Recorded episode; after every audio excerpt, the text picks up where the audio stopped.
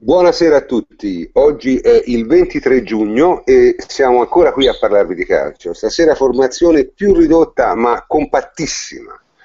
Abbiamo il nostro plenipotenziario, il grande Cauna, Antonio Corsa. Ciao Antonio. Ciao prof, buonasera a tutti. Enrico Henry Ferrari, ciao Enrico. Ciao prof, buonasera a tutti. Ovviamente, ovviamente Davide Teruzzi, ciao Davide. E Eh, Francesco Angianopoli, ciao Francesco. Ciao prof, buonasera a tutti. Eh, la scaletta di questa puntata è estremamente articolata, eh, parleremo ovviamente di, di calcio, eh, ma ci occuperemo anche di quello che è successo in Lega eh, proprio ieri e faremo alla fine della puntata un omaggio alla, alla grande Ungheria de, degli anni cinquanta. Eh, Prima cosa con cui vorrei partire è eh, vorrei fare complimenti a Claudio Zuliani per eh, il suo nuovo incarico di direttore di J T V, una scelta diciamo estremamente positiva secondo me, la, la persona adatta, assolutamente. Detto questo, e penso di poter estendere complimenti eh, da parte di tutti gli altri, cominciamo senza indugio con, la, eh, con quello che si deve dire, cioè con, le, con la notizia. La notizia ce ne sono essenzialmente due, anzi tre, diciamo. Eh, una di queste, due di queste erano in un certo senso molto molto eh, scontate, anche se una ha una portata più eh, alta dell'altra. La notizia scontata che ha una portata notevole è l'ufficialità della recompra di Morata da parte del Real Madrid. Invece la notizia altrettanto scontata, che ha una minore portata se non emotiva, è l'addio di Padoin, che ci lascia dopo quattro anni e mezzo e cinque scudetti e svariate altre cose, e andrà probabilmente a giocare a Cagliari. Eh, su questo, diciamo, si possono dire diverse cose. Eh, francamente Padoin è una persona che, eh, notate dico persona e non calciatore, è una persona che merita tutta la nostra eh, stima e, e il nostro affetto. Io francamente non posso dire altro, ecco. Se vuole dire qualche cosa Antonio, che notoriamente era un suo estimatore. Ma io l'ho già scritta in realtà, quindi vi invito a leggere eh, l'articolo che ci ho fatto, ma in generale sono d'accordo con te. Eh, diciamo che Padoin è la prima vera grande vittima delle liste eh, ristrette che entreranno in vigore dalla prossima stagione, perché è un, il classico calciatore che tu tieni in rosa perché non ti dà fastidio, perché anzi ti migliora probabilmente il gruppo con la sua attitudine, con la sua professionalità e tutto. E io sono convinto che la Juve l'avrebbe rinnovato fino uh, al possibile, non ci fosse stato appunto il, non ci fosse stato appunto il discorso delle rose ristrette in un sistema di ventuno più quattro. Francamente comincia a diventare troppo pesante inserirci Padoin in questa lista. Ci sta eh, che eh, non, non faccia più parte della, della prossima Juventus, anche perché già l'anno scorso era rimasto fuori dalle liste UEFA eh, e quindi stessa sorte sarebbe toccata quest'anno, ma, ma con il rischio di non aver successo. Esatto, con rischiava anche il campionato. Esatto, di restare fuori anche in campionato e quindi di essere totalmente quindi, inutile, la causa. Inutile, inutile la causa. Sì. Quindi, eh, quindi Padoin diciamo, l'abbiamo in qualche modo sistemato. Eh, il discorso di Morata, questo è un, un po' più articolato, perché eh, si sono al solito sentite milioni di sciocchezze in questi giorni, noi l'abbiamo già ribadita a suo tempo, no? Cioè, n- non era una cosa eh, evitabile, e non la poteva evitare nessuno, eh, neanche Morata stesso, che aveva già dato il suo assenso a questo trasferimento due anni fa quando aveva firmato due contratti. Quindi eh, eh, il pensare che la volontà di Morata sia contata in qualche modo in questa transazione è una idiozia totale. Eh, dico bene Fleccio? Sì, assolutamente. La, la sua volontà era stata espressa, come hai detto tu, molto tempo fa. Questa è stata una, un meccanismo che si è messo in moto allora, adesso è soltanto arrivato alla sua conclusione. Poi eh, si possono dire mille cose, ma l'unico modo che aveva la Juve, e che peraltro ha ancora la Juve, di interrompere questo meccanismo è dire: ok, Morata si è supervalutato e quindi eh, vi ripaghiamo, lo ricompro, lo ricompro esatto, lo, lo contro-recompro. non c'è nient'altro. Poi eh, molti tifosi si spaventano o si, si agitano per questa formula della recompra che gli ha fatto perdere il sonno. In realtà bisognerebbe mettere in chiaro una volta per tutte che la recompra in realtà è semplicemente una formula contrattuale. Se avessero fatto altre formule, un prestito, eh, un'opzione, eh, c'erano mille modi di farla in cui la situazione sarebbe andata esattamente allo stesso modo. Cioè il Real cede Morata alla Juve per un prezzo molto basso, perché venti milioni all'epoca per un giocatore di quel livello lì erano, era un prezzo molto basso. In cambio il Real si conserva la possibilità di poter ancora dire la sua quando e se Morata si fosse sviluppato, come in effetti si è sviluppato, a diventare un giocatore di un certo livello. Sì, insomma. È un'operazione normalissima, non c'entra niente la Juve, il Sassuolo del Real Madrid. Queste, queste operazioni le squadre, le grandi squadre le fanno anche eh, tra di loro. Eh, certo, è andata così e oggi ci spiace eh, non avere Morata e o dover spendere una barcata di soldi per ricomprare Morata, ma alla fine della fiera è un'operazione positiva, perché la Juve si è trovata per due anni in casa un grande giocatore e di fatto non solo non ci ha rimesso niente, ma alla fine della fiera ci va pure a guadagnare, quindi più di così è veramente la botte piena e la moglie ubriaca. Sì, poi... francamente certi discorsi mi, mi lasciano abbastanza interdetto, soprattutto eh, la cosa fondamentale è che veramente il Real Madrid non aveva alternativa alla ricompra, eh? Perché l'alternativa era regalartelo, questa era l'alternativa. Chiaro. E, e, e questo discorso l'ha, l'ha sviluppato anche abbastanza bene Davide, ci ha scritto addirittura un articolo che potete trovare sul, sul nostro sito w w w punto juventibus punto com.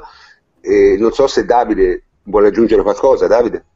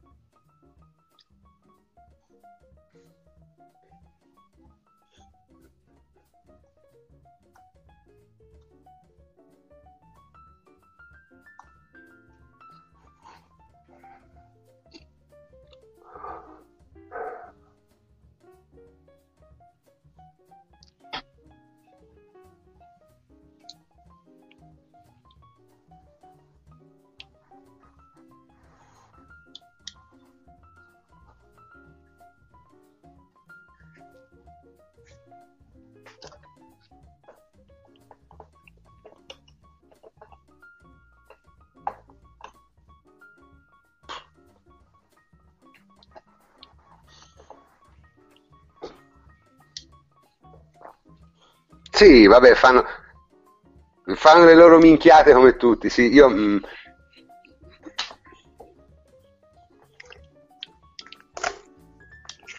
Sì, però in generale comunque non è che sono scesi dalla montagna al formaggio, ecco, insomma...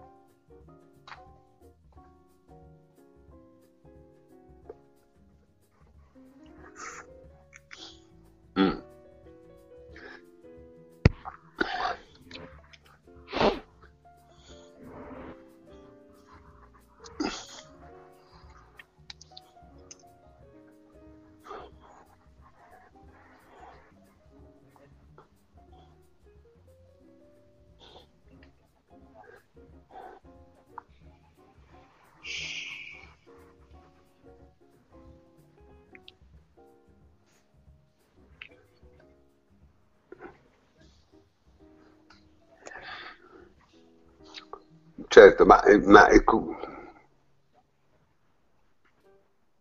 no, ma poi soprattutto se fanno un affare del genere ogni due anni va bene, eh? Io non, non mi lamento, insomma, se lo fanno.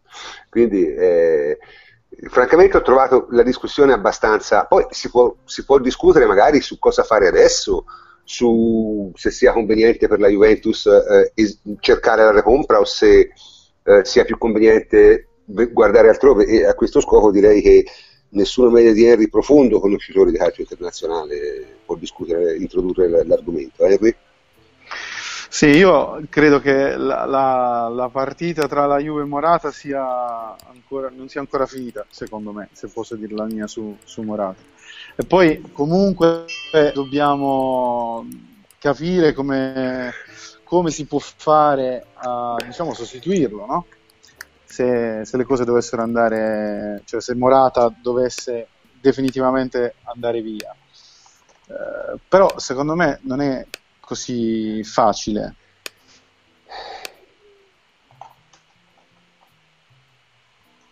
Henry? Henry? È stato, eh, ricom- è stato ricomprato. È stato ricomprato per lui. No, eh, ha semplicemente chiuso il microfono e non se ne è accorto. Bellissimo. Sì, scusate, scusate ragazzi. Scusate. Scusate. Ma... Dai, dai, dai. Dai, l'emozione di parlare di Morata. Sì, infatti. No, a Morata ci tengo molto, quindi per questo forse. E... Quindi, insomma, dicevo, eh, adesso la partita non è ancora finita, secondo me.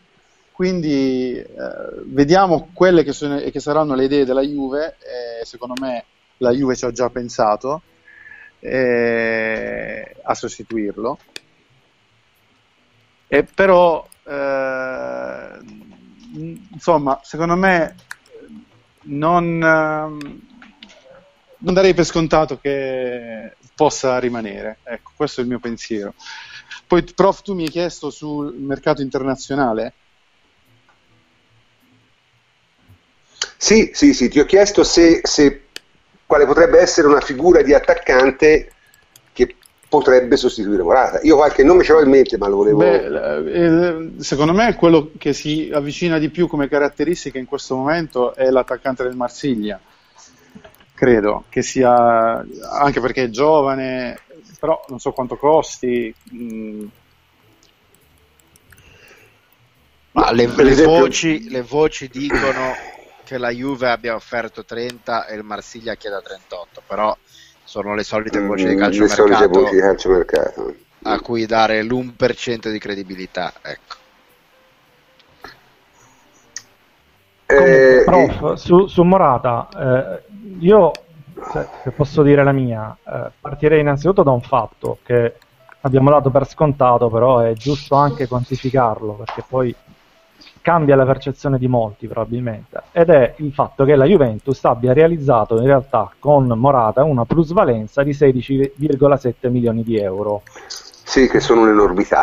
Sono un'enormità, esatto, cioè... Eh, quando parliamo dell'operazione Morata ricordiamoci questo, ad oggi, e ad oggi Morata non sappiamo dove giocherà, non è detto che giochi lontano da Torino, però ad oggi la Juventus si è già assicurata sedici virgola sette milioni di euro di plusvalenza, ed io non sono un esperto di bilanci, come sapete non ne parlo quasi mai, però dovrebbero essere sedici virgola sette milioni di plusvalenza iscritti a questo bilancio, quindi immediatamente. Sì, sì, sì, sì, sì. E quindi voglio dire, è una gran bella cosa, no?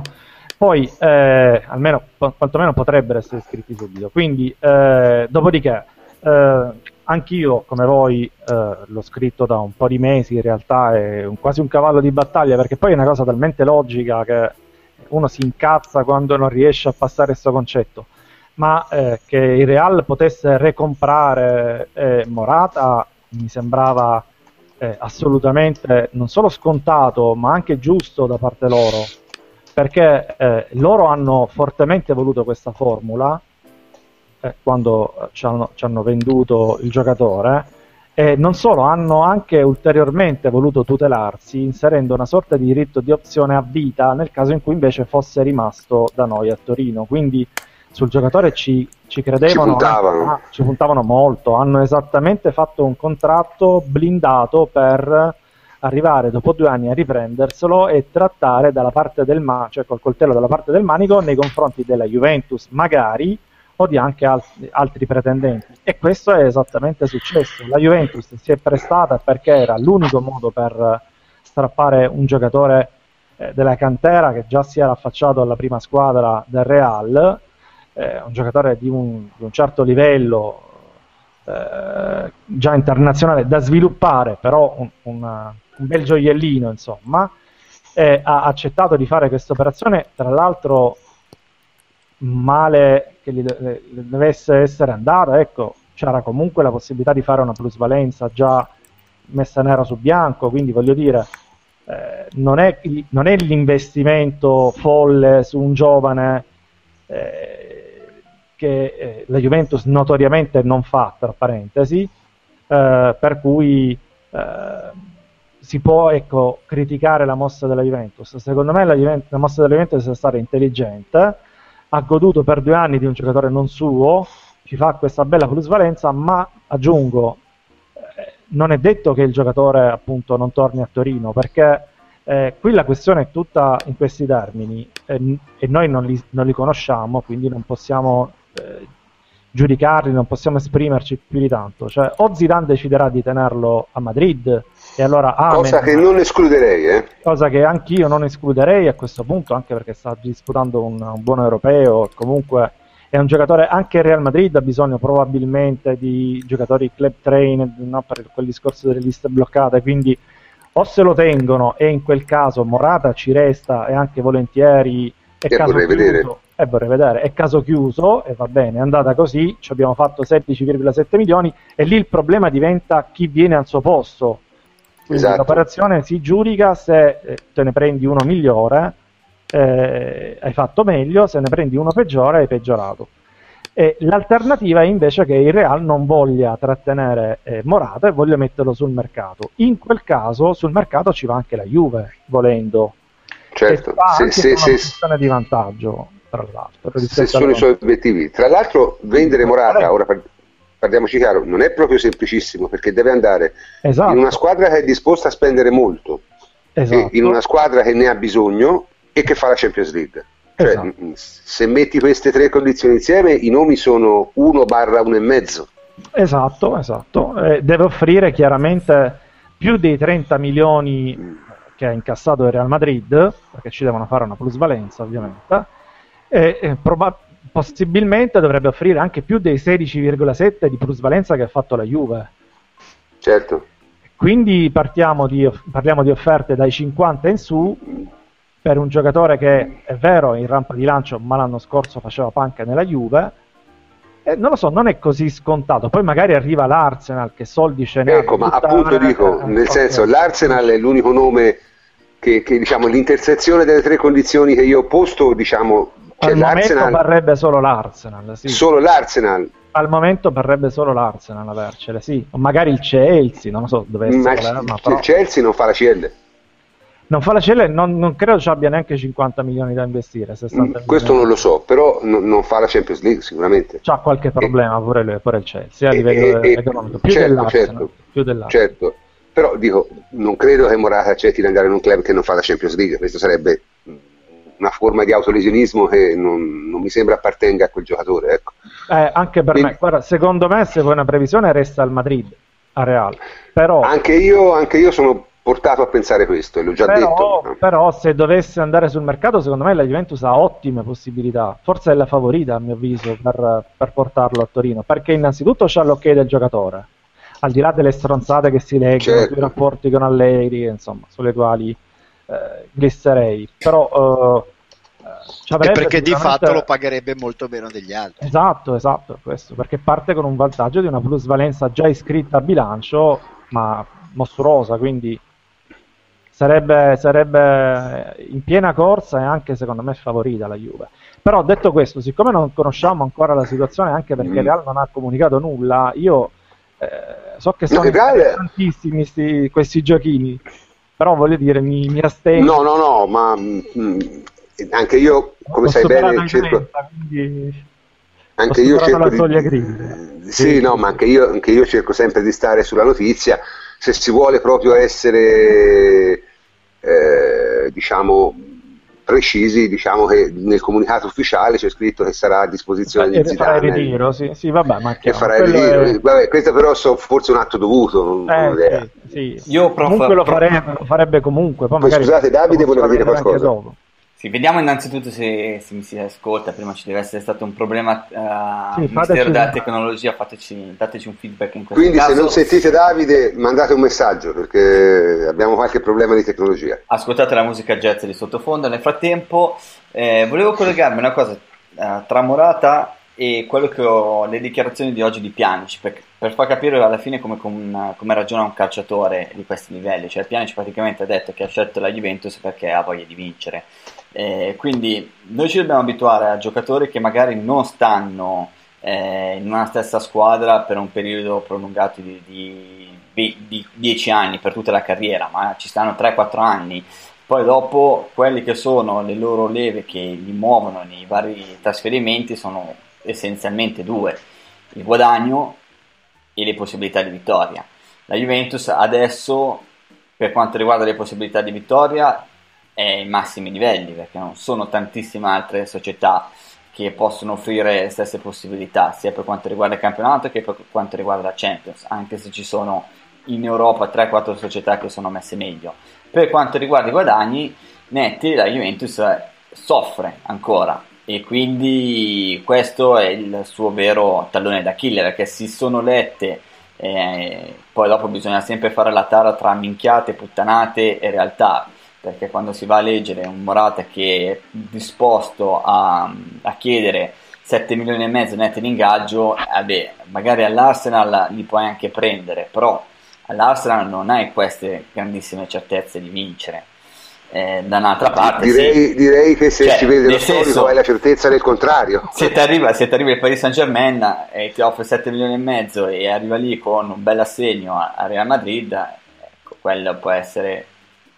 Da professionista saresti un po' stupido a non pensarci seriamente se andare o meno. Eh. Volevo dire solamente questo. Sì, comunque direi l'argomento Morata, diciamo, si può anche... Eh... Non, non avendo altre, altre news si può anche... Sì, appunto si può anche chiudere perché andremo veramente troppo nell'ipotetico e questo francamente... Invece una cosa che non è ipotetica è l'interessante sviluppo della, della questione Berardi, perché c'è una notizia proprio di oggi in cui praticamente eh, Squinzi ha fatto vedere il dito medio all'Inter e questo va, va, va detto, va registrato. Eh, c'è qualcuno che, che vuole riassumere brevemente quello che è successo? Fleccio, magari te? Sì, certo. Ma, intanto secondo me ha fatto vedere il dito medio innanzitutto ai mass media e, e all'interisti. Eh, all'Inter. eh, sì, perché l'Inter...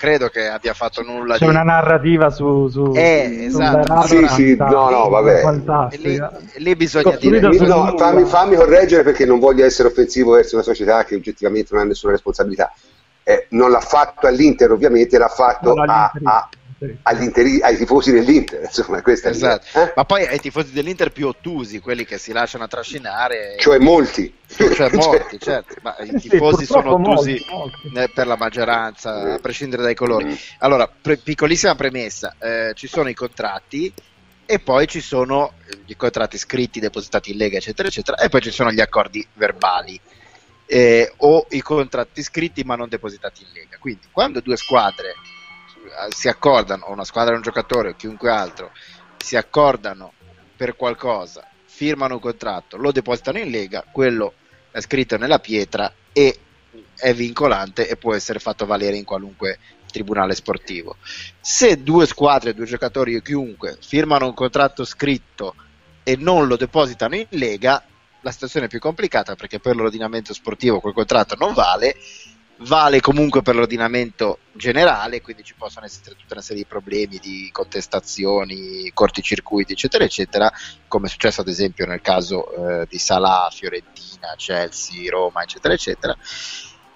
E poi c'è la terza situazione in cui le due squadre si accordano, fa, trovano un accordo tra di loro, non lo mettono per iscritto ma fanno una stretta di mano. Quell'accordo è perfettamente valido, cioè per il nostro ordinamento un contratto può essere anche verbale. Se io dico ad Antonio Antonio, domani ti, ti compro uh, la tua macchina per cinquemila euro, stretta di mano e via. Quello è un contratto ed è vincolante per tutti. Poi il problema semmai diventa se una delle due parti intende eh, romperlo, provare che c'è stato quel contratto e vedere quanto è valido quel contratto, ma quel contratto è valido ed efficace. Ora, Juve, Sassuolo e i rispettivi dirigenti hanno sempre detto pubblicamente, di scritto non c'è niente, ma abbiamo un accordo verbale a voce sul fatto che Berardi tornerà alla Juve e il prezzo è già stato fissato.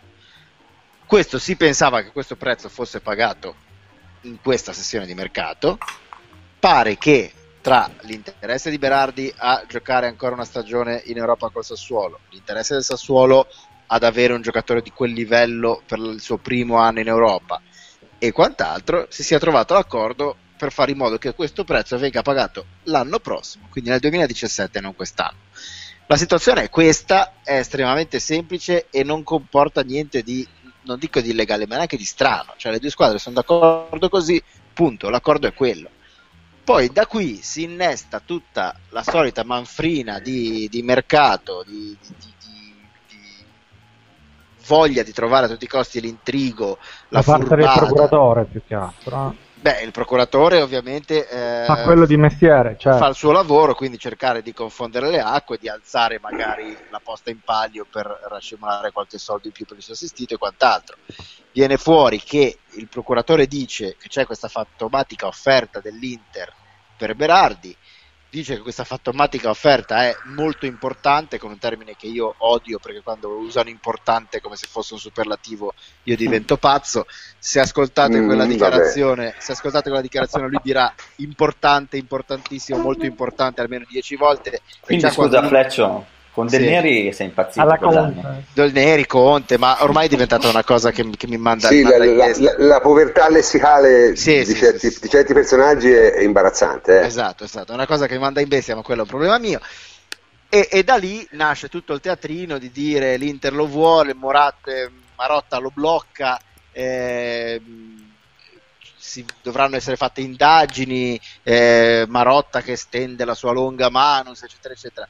Non c'è niente di tutto questo, c'è una situazione normalissima, tra Marotta e la Juve e Squinzi e il Sassuolo c'è un contratto, poi quello è un contratto verbale, ma finché le due parti non intendono eh, farsi un dispetto l'una con l'altra e non onorarlo, quello è un contratto valido e, e, e perfettamente rispettabile. Tra l'altro non si vede per quale, per quale motivo il Sassuolo dovrebbe fare uno sgarbo alla Juventus, che è notoriamente la squadra amica, che gli fa la squadra, tra parentesi, spesso e volentieri, per fare un favore all'Inter, la quale non c'ha rapporti. Ma a prescindere dalla squadra amica, è ancora più semplice la cosa, non si vede perché una squadra dovrebbe fare uno sgarbo a un'altra. Sì, cioè, sì, a prescindere, eh, in generale, nel particolare poi visti i rapporti che abbiamo con il Sassuolo. Eh quindi. Sì, ma perché questo è un altro concetto che ai tifosi proprio non, rest- non entra in testa, cioè i tifosi sono, hanno l'idea che le squadre cerchino di metterselo in quel posto l'una con l'altra, perché loro vorrebbero, ogni Beh. volta che c'è un'operazione di mercato, la cosa più, che gli interessa di più ancora prima che fare una buona operazione è fare un torto a un'altra, così da poter andare al bar e dire guarda ti abbiamo fregato.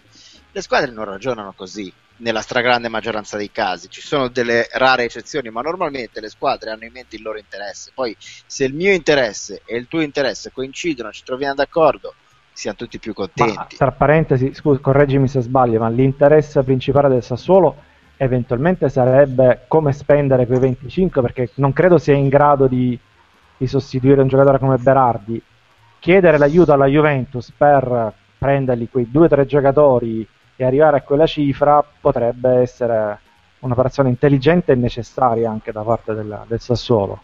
Ma certo, certo, ma ci sono mille sfaccettature. Ma, ma non la... è che prendi venticinque e dici saluti, ok, ora mi compro, chi ti compri? Cioè, eh, ma appunto, ma, cioè, hai bisogno la... della Juve, no? La linea è proprio quella linea più semplice del mondo, cioè sto accordo.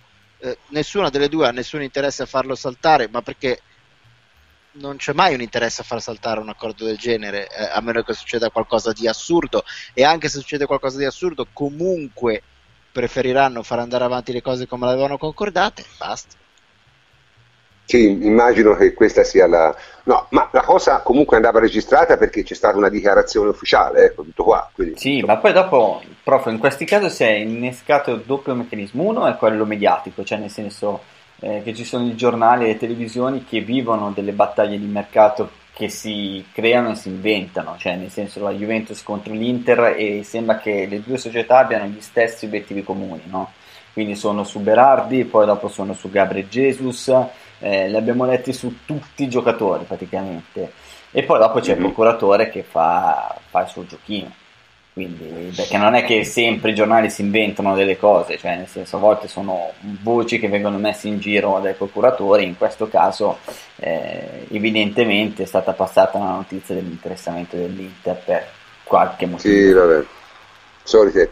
Comunque direi che ne abbiamo parlato anche troppo. Ma infatti, tutto, infatti eh, tutta questa situazione che avete ben descritto conferma una cosa che avevamo detto nelle puntate precedenti, che molto probabilmente Berardi è mal consigliato, perché io la trovo un po' stucchevole l'uscita, l'intervista, io l'ho ascoltata per radio, per radio del, del procuratore di Berardi, che parlava dell'offerta dell'Inter, di un'offerta importante al giocatore, eccetera, eccetera. Eh, però voglio dire, confermiamo in, in dodici che, ore che secondo ha fatto me... una bella figura. Eh sì, infatti. Non so fino a che io, io, io non lo so, ma io ho, ho, ho come l'impressione che Berardi cambierà procuratore quest'anno.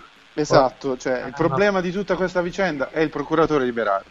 Cioè, Tra l'altro, me... un'altra cosa, non è intervenuto un dirigente del Sassuolo eh, e no, non è neanche intervenuto un dirigente della Juventus, poteva intervenire Marotta, anche se è intervenuto proprio il proprietario del Sassuolo come per... cioè è tombale quello che ha detto. Sì, ma infatti poi non, è, non ha fatto neanche un'intervista a un giornale, che spesso e volentieri può essere interpretata, può essere letta e riletta e ripresa da altri giornali in mille modi, ma proprio ha fatto un'intervista alla radio dove ha detto proprio quelle parole. Insomma, gode eh, della Squinzi, nostra stima, insomma, si è incazzato, questa è la verità. Non, sì, go, non gode della nostra stima, dai. No, eh, vabbè, vabbè. Più che incazzato io direi che ha, ha voluto ribadire alla Juventus di stare tranquilla, ma l'ha voluto anche ribadire pubblicamente per dire non vi inventate questi film perché poi magari mi condizionate il giocatore su cose... Esatto, esatto. Esatto, esatto, esatto. Comunque, comunque, diciamo, anche questa parte si può chiudere come, come ultima parte dedicata, diciamo, ai giocatori della Juve passati, presenti e futuri. E, ehm, Luca Momblano, sì, la Momblanata. Comunque, Luca Momblano ci ha mandato un, un, un messaggio che non siamo in grado di rimandare per problemi tecnici, francamente ci dispiace, ma sostanzialmente era una domanda a tutti noi, mm. e questa domanda io la posso tranquillamente dire a voce. Eh, c'è l'idea, o meglio la suggestione, che ci sia una qualche squadra che non mi ricordo neanche quale sia, qual è, forse voi lo sapete, che ha fatto un'offerta per Lemina che più o meno è pari al doppio di quello eh, del prezzo che la Juve ha pagato per riscattarlo, che mi sembra è intorno ai nove milioni e mezzo, giusto? Sì, più un altro milioncino dovrebbe essere già stato speso, quindi, quindi si parla sui venti, diciamo, faccio, ipotizziamo sui venti una milioni, una ventina, dai, sì, ipotizziamo sui venti milioni, e la domanda che ci fa Luca Momblano è: ma voi lo fareste? Allora io rispondo subito e dico no, non lo farei per una semplice ragione, perché se ti hai speso dieci milioni per un giocatore vuol dire che ci credi, e la Juve non compra giocatori per fare plusvalenze, compra giocatori perché ha un progetto tecnico. Voi che ne pensate? Antonio? Ma guarda, io sono in difficoltà eh, nel rispondere per un semplice motivo, perché eh, la domanda non è tanto se lo farei o meno in assoluto, perché lì ti potrei anche rispondere, ma la domanda è se lo farei o meno oggi, cioè senza eh, certo. conoscere i piani della Juventus, che secondo me eh, sono fondamentali per poter rispondere. No? Non po- quello che posso dirvi per certo è che mi libererei a tutti i costi, e mi spiace però, di Hernanes, Pereira e forse pure di Sturaro, forse pure di Sturaro. Di Lemina oggi no, a tutti i costi no, quindi eh, anzi, diciamola così, eh, se vendere eh, Lemina significa, eh, significasse tenere gli altri tre, eh, no, preferirei cedere gli altri tre e tenermi Lemina. Detto questo, è una domanda che francamente oggi, alla quale francamente oggi non saprei rispondere, perché eh, dipende, dipende, dipenderebbe dalle strategie della Juventus, cioè se ci fosse come Ehm, obiettivo quello di prendere due centrocampisti di valore migliori di Lemina, vi direi sì, però non li conosco, non so se c'è questa mm. intenzione, quindi ad oggi, ad, ad oggi dico no. Henry, brevemente? Sì, anche io dico no, eh, insomma sono d'accordo con Antonio, anche perché poi bisogna che, cioè, ci sono altre priorità eh, sullo... Ma sarebbe un altro centrocampista da comprare, no? Quindi, esatto, esatto. Quindi, insomma, ma poi insomma, dieci milioni non è che... Mm. Cioè, un giocatore di di grandissimo talento Lemina, è un giocatore su cui ci puoi puntare sicuramente di più rispetto ad altri che dovresti vendere, no? Certo, certo. Davide, immagino che anche tu sia più o meno sulla stessa linea d'onda? Sì, ma poi io direi che poi nel caso conterebbe anche la volontà del giocatore, quindi insomma penso che sia contento. No, ma anche, a anche, livello, anche a livello economico, prof, se dopo una stagione eh, dove è stato infortunato e ha fatto panco, ha giocato poco, vale il doppio, allora a maggior ragione te lo tieni, perché vuol dire certo, che certo. dopo una buona stagione magari ti vale il triplo. mm. Fleccio? Ma io lo farei, perché è vero che la Juve non fa plusvalenze eh, per principio, non è che compra giocatori per fare plusvalenze, però è vero che, come Marotta ha sempre detto e ripetuto, la Juve è una squadra che ha una strategia fluida e molto attenta alle occasioni. Le occasioni possono essere in entrata o possono essere in uscita. venti milioni per un giocatore come Lemina sono un prezzo obiettivamente fuori mercato, quindi considerando che siamo a metà giugno e che quindi se anche non avevi in mente di cedere Lemina adesso, hai tutto il tempo per muoverti sulle tue strade alternative, io sinceramente lo farei. Poi, mm. ed, e lo dico da grande stimatore di Lemina, perché a me Lemina l'anno scorso è piaciuto in ogni singolo minuto che ha giocato, anche negli errori che ha fatto, che non sono stati pochi, mi è piaciuta, diciamo, la, la filosofia dell'errore, sì, l'atteggiamento, del... sì, l'atteggiamento. Esatto, però eh, le occasioni ci sono e que- se fosse vera sarebbe un'occasione. Poi ripeto, sì, io francamente di, di ho, ho qualche perplessità sul, sulla, sulla attendibilità di una cosa del genere, però comunque è una cosa che, che Luca ci ha passato e quindi noi dobbiamo eh, assolutamente eh, dedicarci la nostra attenzione, perché la fonte è, se non altro, autorevole. Eh, chiudiamo questa parentesi, diciamo, su, su, su, sui giocatori e veniamo a un argomento che è decisamente più interessante, perlomeno se si hanno a cuore le sorti eh, della Juventus in primis e del calcio italiano in generale, che è quello che è successo ieri. E io lo dico brevemente e poi lascio la parola a Antonio, che mi pare abbastanza carico sull'argomento. Eh, il, la, la Lega ha bocciato sostanzialmente la riforma del campionato primavera, e, e qui non dico altro perché tutto il resto lo dirà Antonio. Antonio?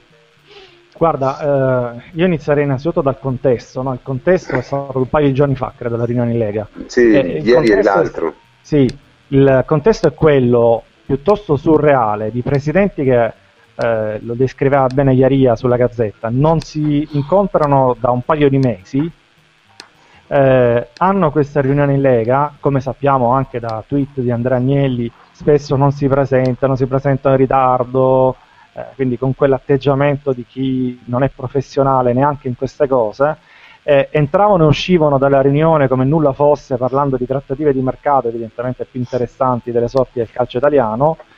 Eh, ma a parte questo, che voglio dire, è, è una bella diapositiva, però non è, non è quella, non è quella la cosa grave. La cosa no, grave la, è quella permettimi che però di enfatizzare che sono dei cialtroni inescusabili. Eh? Sì, questo, sì, questo, questo serve, infatti l'abbiamo detto, come, come contesto serve per far capire di chi stiamo parlando.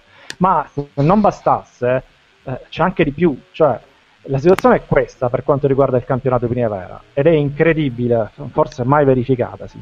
Eh, Su delega della stessa Lega era stata creata una commissione ad hoc per studiare la eh, materia della riforma dei, dei campionati. Questa commissione, eh, su, su delega della Lega stessa, aveva analizzato l'attuale sistema del campionato primavera, che in sintesi estrema è composto, cioè è la composizione di quarantadue squadre, cioè quelle di A e quelle di B, che sono divise geograficamente in tre gironi, bloccati senza retrocessioni, e si fanno i playoff alla fine.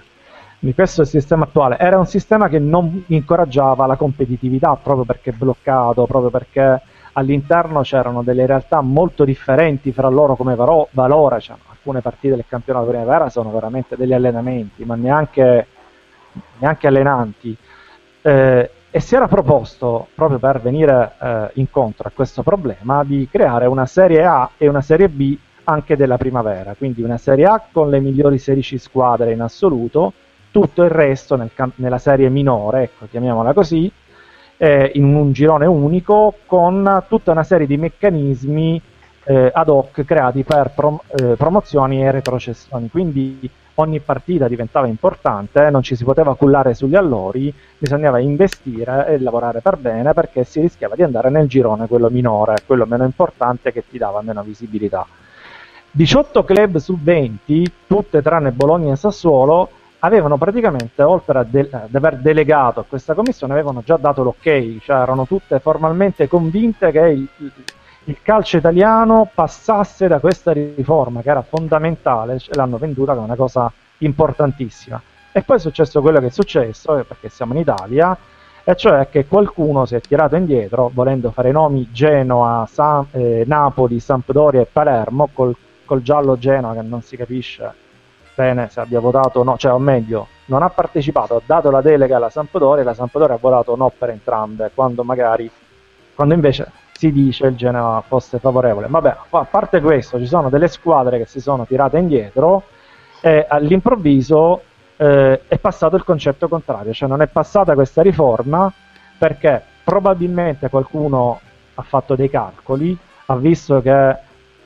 rischiava di non finire nel girone A o comunque di retrocederci a breve, ha anteposto come al solito gli interessi personali a quelli generali, tra l'altro non capendo poi che eh, fare questo non significa fare un vantaggio a se stesso, perché poi nel medio e lungo termine la paghi e anche, e anche eh, gravemente questo tuo vantaggio che ti sei preso, finto vantaggio che ti sei preso.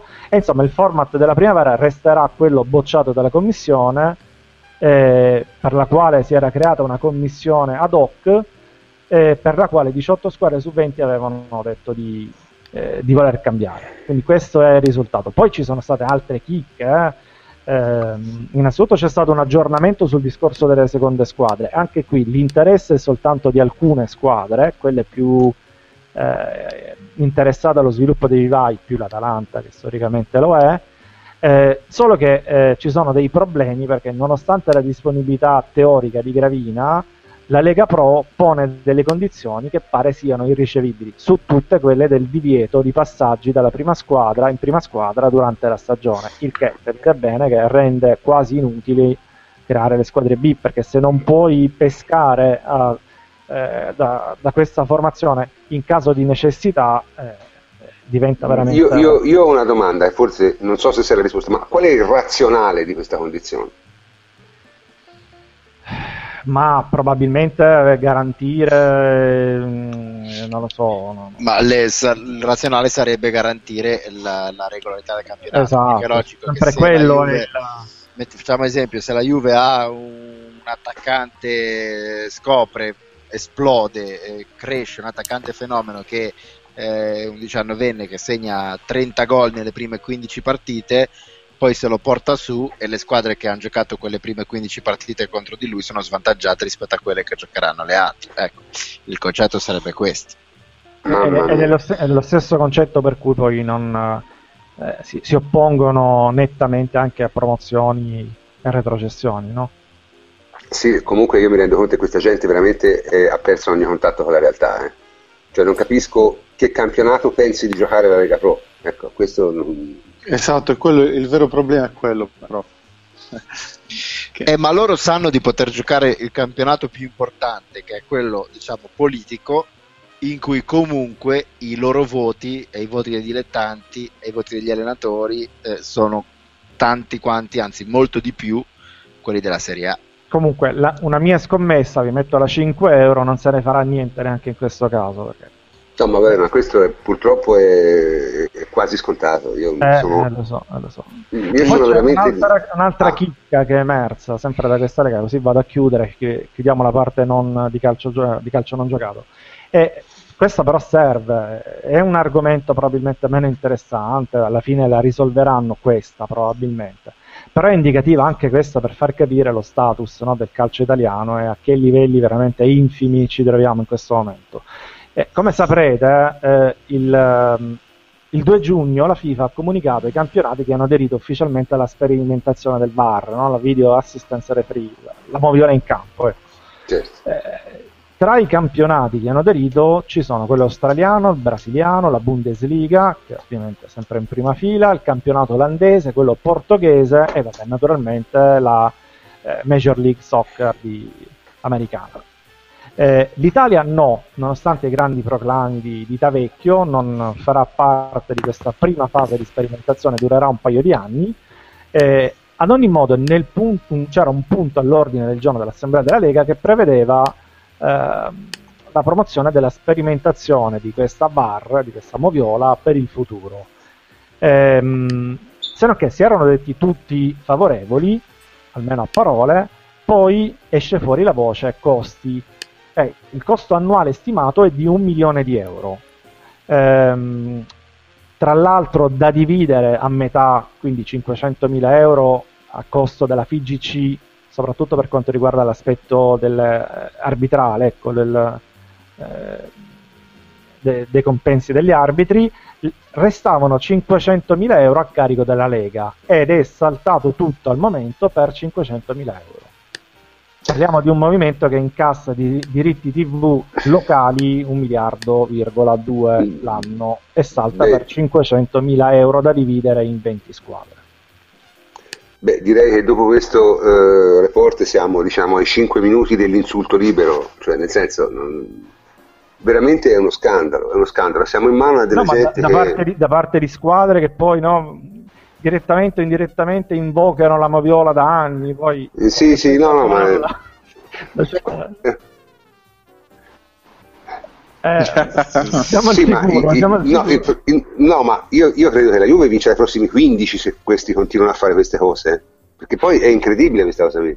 Cioè, la cosa però a me non mi dà alcuna soddisfazione, perché, lo ripeto, nessuno può essere troppo meglio nel movimento che lo esprime. Questo è un limite che, che, che, che noi come, come Juventus abbiamo. E, e francamente vedere queste cose all'interno della Lega è una cosa a me mi, mi getta nello sconforto, perché cioè, veramente la maggior parte di questi che fanno calcio sono persone che, che, che, che, che veramente ai limiti del, del, della dignità umana. Cioè, io non so nemmeno come chiamarlo. C'è gente che, che, che, che gestisce bilanci di decine di milioni di euro e, e non, ha, non sa che cosa sia avere un comportamento professionale. Cioè questo è, è veramente veramente preoccupante, perché poi almeno si contentassero di fare i presidenti folcloristici e mandassero il manager bravo al loro posto, vabbè, ci potrebbe pure stare, no, ma questi presenziano anche, capisci? E questo è il punto. Eh, sono, sono, sono, sono de- io da questo sono, personalmente sono devastato, perché ehm, la stupidità umana non cessa mai di, di, di, di, di, crearmi, di crearmi problemi, a questo punto. Comunque, eh, andiamo avanti, se c'è qualcuno che vuole ancora intervenire su questo. Un insulto non si nega a nessuno, dai.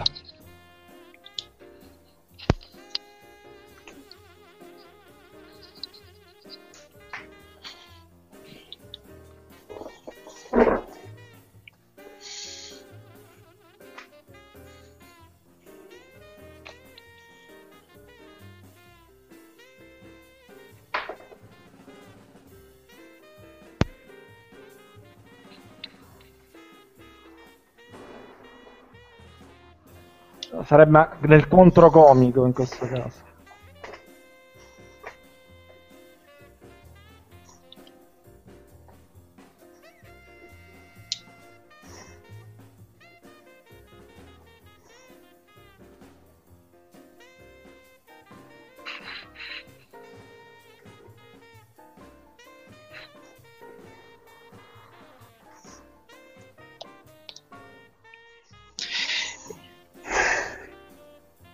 Devastante, devastante. La... Fletch, vuoi dire qualcosa?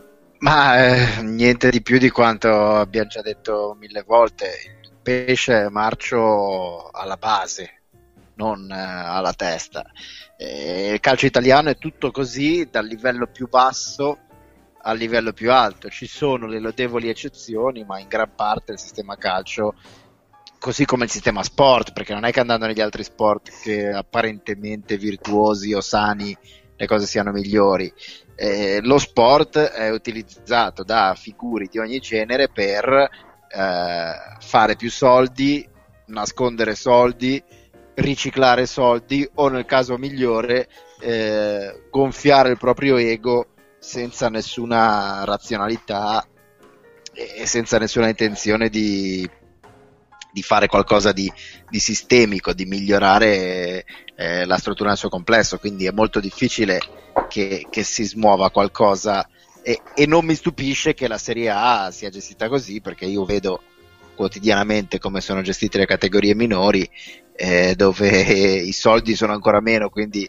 in teoria l'interesse a gestire le situazioni in modo eh, corretto e, e, e sano dovrebbe essere più alto, invece non è così, andiamo avanti. Cioè, l'unica speranza è che eh, le rare eccezioni eh, prima o poi casualmente finiscano per essere, per uno scherzo del destino, tutte assieme o a raggiungere una minima massa critica per fare un paio di riforme e poi si andrà avanti per trent'anni di nuovo con lo stesso stile. Non sono molto ottimista. Neanche io. Comunque direi mettiamo, perché se no ci deprimiamo, invece no, bisogna essere eh, allegri. E ora, per non deprimerci, possiamo parlare un po' degli europei, così almeno ci buttiamo direttamente dalla finestra e chiudiamo l'argomento qua. Comunque, degli europei cosa c'è da dire? Finita la prima fase, con, con qualche sorpresa, devo dire, e parecchie conferme. Eh, la, la sorpresa più grossa eh, la dirò dopo, perché poi lancia l'ultimo argomento e spiegherò perché secondo me è la sorpresa più grossa. La delusione più grossa, io credo l'Austria sia probabilmente quella che si merita il, il, la palma di delusione, e abbiamo una nazionale che veramente è una disperazione totale, secondo me, e non solo, ma poi questo strano scherzo del destino eh, che, che, che ha fatto perdere, diciamo, la Spagna eh, con la Croazia, ha, ha creato un, una serie di cose incredibili, per cui l'Italia gioca con la Spagna, se vince gioca probabilmente la Germania, se dovesse battere anche la Germania gioca contro la Francia. Questa è, è l'idea, questo se le cose andassero per il verso normale. Eh, chiaramente io non penso che l'Italia abbia la minima possibilità di passare il turno con la Spagna, seriamente, cioè ora senza voler fare, semplicemente per il fatto che nel calcio tutto può succedere, ma di solito non succede. Quindi se io devo fare una previsione dico vabbè, insomma, eh, lunedì, quando sarà, credo sia lunedì, usciamo tranquillamente, speriamo di non fare una brutta figura. Poi sono ben conscio che nel calcio tutto può succedere, e può succedere pure che l'Italia batta la Spagna. Voi ne pensate? Provo a parlare io, vediamo se mi... Sì, prova, prova, prova, sì. Non, non si sa in questo momento, penso che ci sia Wilmots che stia boicottando dopo che lo... D- diteci se si sente Davide. No, no, ma si... Noi, noi ci sentiamo, prof, il problema è poi dopo... No, fino ad ora non l'ho sentito. Eh, sostanzialmente, per quanto riguarda Italia-Spagna, secondo me è la classica partita nella quale... Vabbè, ci sono alcune situazioni nelle quali possiamo renderci abbastanza pericolosi, però direi... Uno, loro devono giocare maluccio e devono commettere diversi errori. Noi dobbiamo fare un'ottima partita a livello difensivo, dobbiamo essere tipicamente italiani, perché è una partita nella quale tu devi difenderti bene e andare in contropiede, e poi dopo devi avere veramente un po' di fortuna. Cioè, la Spagna è vero che non è così resistibile in, in alcuni tratti, e soprattutto ha delle situazioni di gioco in cui è particolarmente vulnerabile, cioè eh, difende sempre accorciando, e basta mh, qualche intervento in ritardo per trovarti a tu per tu con il portiere.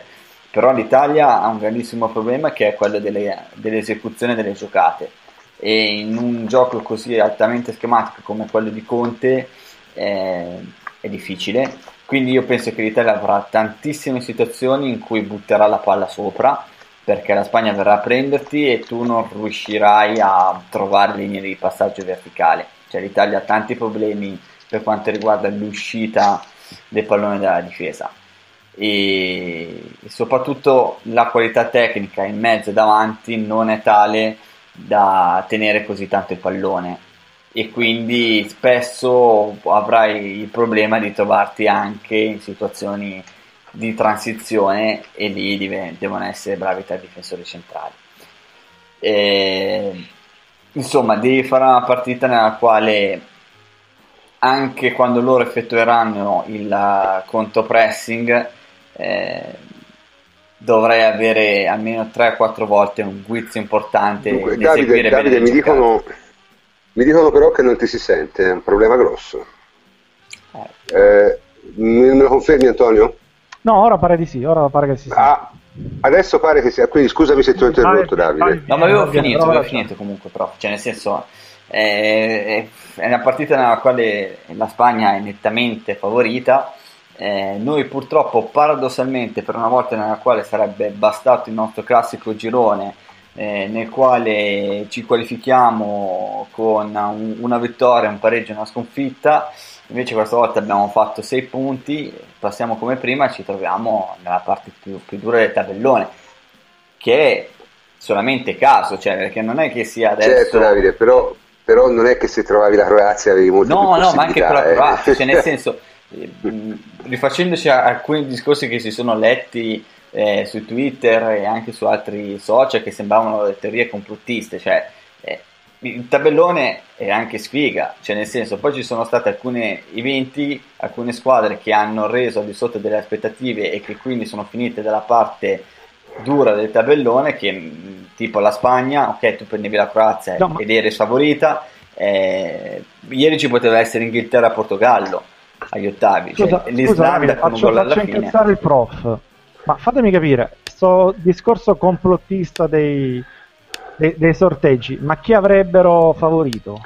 No, no, ma guarda, no, no, veramente, ma io non, io non lo so, no, no, no, no, no, allora, il Belgio. C'è stato, c'è stato qualcuno, dai, chiarisci, veramente, ci sono stati degli interventi veramente, veramente terribili, anche da parte di professionisti. Insospettabili. Che mi, mi hanno lasciato veramente di stucco, perché non sapere come, come cioè voglio dire, la, la composizione del tabellone è un algoritmo chiaro dall'inizio, ed è anche chiaro che se te fai ma, qualifichi quattro terze, giocano una prima contro una terza e quindi due seconde devono giocare l'una contro l'altra, cioè non ci sono molte alternative, nel senso qui si, si, cioè, ci sono de, c'è la matematica che ti, che ti inoltre. Il modo con cui vengono formati gli accoppiamenti è predeterminato. In che senso? Nel senso che prima di sorteggiare te sai quali sono le possibilità, quindi o pensi che il sorteggio sia stato truccato, non si capisce a favore di chi, eh, o, oppure stai dicendo delle puttanate di, di, di proporzioni bibliche, bibliche.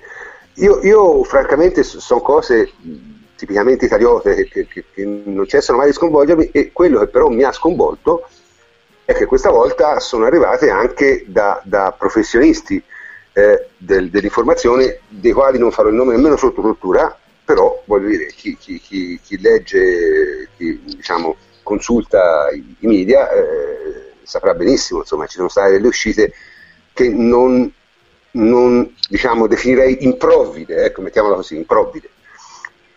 Questa è veramente una sciocchezza, e, e io... francamente non ne avrei parlato se non ci fossi stato tirato per i capelli da Antonio, perché è proprio una, un'idiozia totale.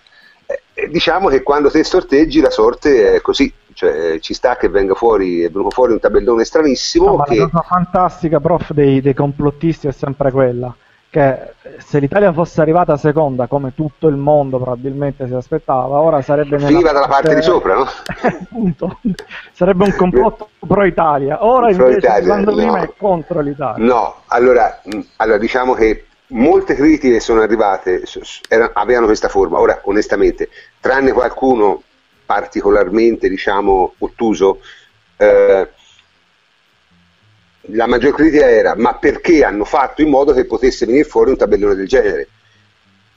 Questa è una critica lo stesso infondata, ovviamente, però è meno grave, nel senso, vabbè, dice ok, potevi... sì, si poteva fare in altri modi, c'erano delle alternative. Un'alternativa... Diciamo che lo dici col senno di poi, no? Quindi... Certo, certo, ma quello... un'alternativa poteva essere quella di eh, prendere le sedici squadre qualificate, dividerle in due, sì, sì. Fare le teste di serie e sorteggiare le prime otto contro le seconde otto facendo il sorteggio libero. Questa era, era, era un'alternativa, cioè sorteggiare dopo il girone, come si fa per esempio nella Champions League. Questo poteva essere un modo, oppure l'altro modo poteva essere ma quello cre- di fare... Credo che organizzativamente fosse un po' più difficile, non... ma n- non particolarmente, ci sono due giorni di sosta, un sorteggio lo facevi la sera subito, non era, non era particolarmente complesso dal punto di vista tecnico secondo me. Però c'è un problema anche di accoppiamenti con le città. Eh, eh, eh quello intendevo. È vero, ah, è, vero, è vero, è vero, è vero. Ci sono dei, questo, questo sapevi già dall'inizio di... due città, o quello o quell'altra te toccava. Mm, certo, certo, certo. certo. Sì, no, vabbè, ma comunque voglio dire, questo sistema qui è stato, eh, diciamo, è, la, è l'algoritmo che porta eh, ventiquattro squadre a sedici, è stato, diciamo, sviluppato durante un'edizione dei mondiali. Io ne ho seguito lo sviluppo in tempo reale, eh, non mi ricordo quando è stato, eh, mi sembra ai mondiali del novantaquattro, sì, penso proprio di sì, sì, è stato fatto allora, erano ventiquattro squadre, tant'è vero l'Italia passò come ultima delle terze, l'Italia di Sacchi, sbaglio? Nel novantaquattro, sì, mi sembra. Ma non lo so, io mi sembra di ricordare questo. Quindi questo algoritmo esiste, è ben noto come funziona e francamente mi sembra anche stupido parlarne, ecco, devo essere sincero. Cioè l'ho trovato veramente bizzarra come cosa. Comunque... Eh, confermo mh. che fu un girone chiuso con tutti a quattro punti e esatto, esatto, varie combinazioni. Esatto. Mi sembrava di ricordarlo, sì, ero, allora ero più giovane, fortunatamente. Mi sembrava di ricordarmi questo. L'Italia passò come ultima delle terze ripescate in un girone finito tutti a pari punti, una cosa meravigliosa, proprio una, una roba eh, che se fosse successa a questi campionati lì sarebbero avrebbero fatto le giornalate. Ma poi, prof, il discorso è sempre quello: ognuno è bravo a, bravo ovviamente in senso ironico, ad agitare i complotti quando si trova dalla parte sbagliata, e i complotti, certo, se vuoi avere un minimo di, di serietà nel complottismo devi dirli prima, perché dopo a e fare dopo, i ragionamenti sì. a ritrovo è troppo facile. Per esempio adesso in Turchia i giornalisti turchi sono tutti eh, non parlano d'altro da ventiquattro ore del complotto dell'Italia che vende la partita all'Irlanda per fare torto alla Turchia, che non ha nessun in realtà senso. La Turchia, in realtà la Turchia è stata eliminata dal tre a tre di Portogallo eh certo, Ungheria. Ma, ma vagliela, vagliela proprio ci deve loro, essere eh, loro che tra visto... l'altro è una partita che io ho visto e che è tutto fuorché aggiustata. Eh, ma certo, però per dire ma, eh, ma se noi fossimo stati al posto della Turchia sicuramente ci sarebbe stato il Vernazza il o, del... o, o, o no, non facciamo nomi, vabbè sì, il gazzettaro di turno che avrebbe detto eh, qui c'è qualcosa di sospetto, si sono veduti la partita e così eh, la dietrologia è come sempre il peggior male dei nostri tempi. No, ripeto, io, come hai detto una volta te, le teorie complottistiche sono buffe anche quando sono verosimili, quando poi sono inverosimili diventano roba da da T S O, eh, non c'è non c'è niente da fare. Comunque eh, non abbiamo parlato granché tecnicamente di questi europei, francamente io devo dire, questo serve a introdurre l'ultimo argomento, se io dovessi dire qual è la sorpresa vera degli europei, la sorpresa eh. vera degli europei è l'Ungheria, per distacco, e spiego i motivi. Cioè l'Ungheria in tutta la rosa ha un solo giocatore che gioca nei primi cinque campionati europei. Tanto per mettere le coste in proporzione, l'Albania ne ha dieci. Chiaro? Cioè l'Ungheria con questo eh, roster ha vinto il suo girone e ha giocato pure bene. Quindi secondo me la sorpresa degli europei ora come ora è l'Ungheria. E questo probabilmente ci consente di introdurre... L'hanno fatta apposta, l'hanno fatta apposta. L'ha fatto apposta, certo, io infatti ci pensavo, l'hanno fatta apposta per farci introdurre eh, l'ultima parte della nostra trasmissione, che vuole essere un omaggio alla, alla grande Ungheria degli anni cinquanta. Ora, eh, è difficile spiegare che cosa è stata quella squadra, anche nell'immaginario collettivo, a gente che ha meno di trenta anni. Comunque io e Fleccio ci proveremo in qualche misura.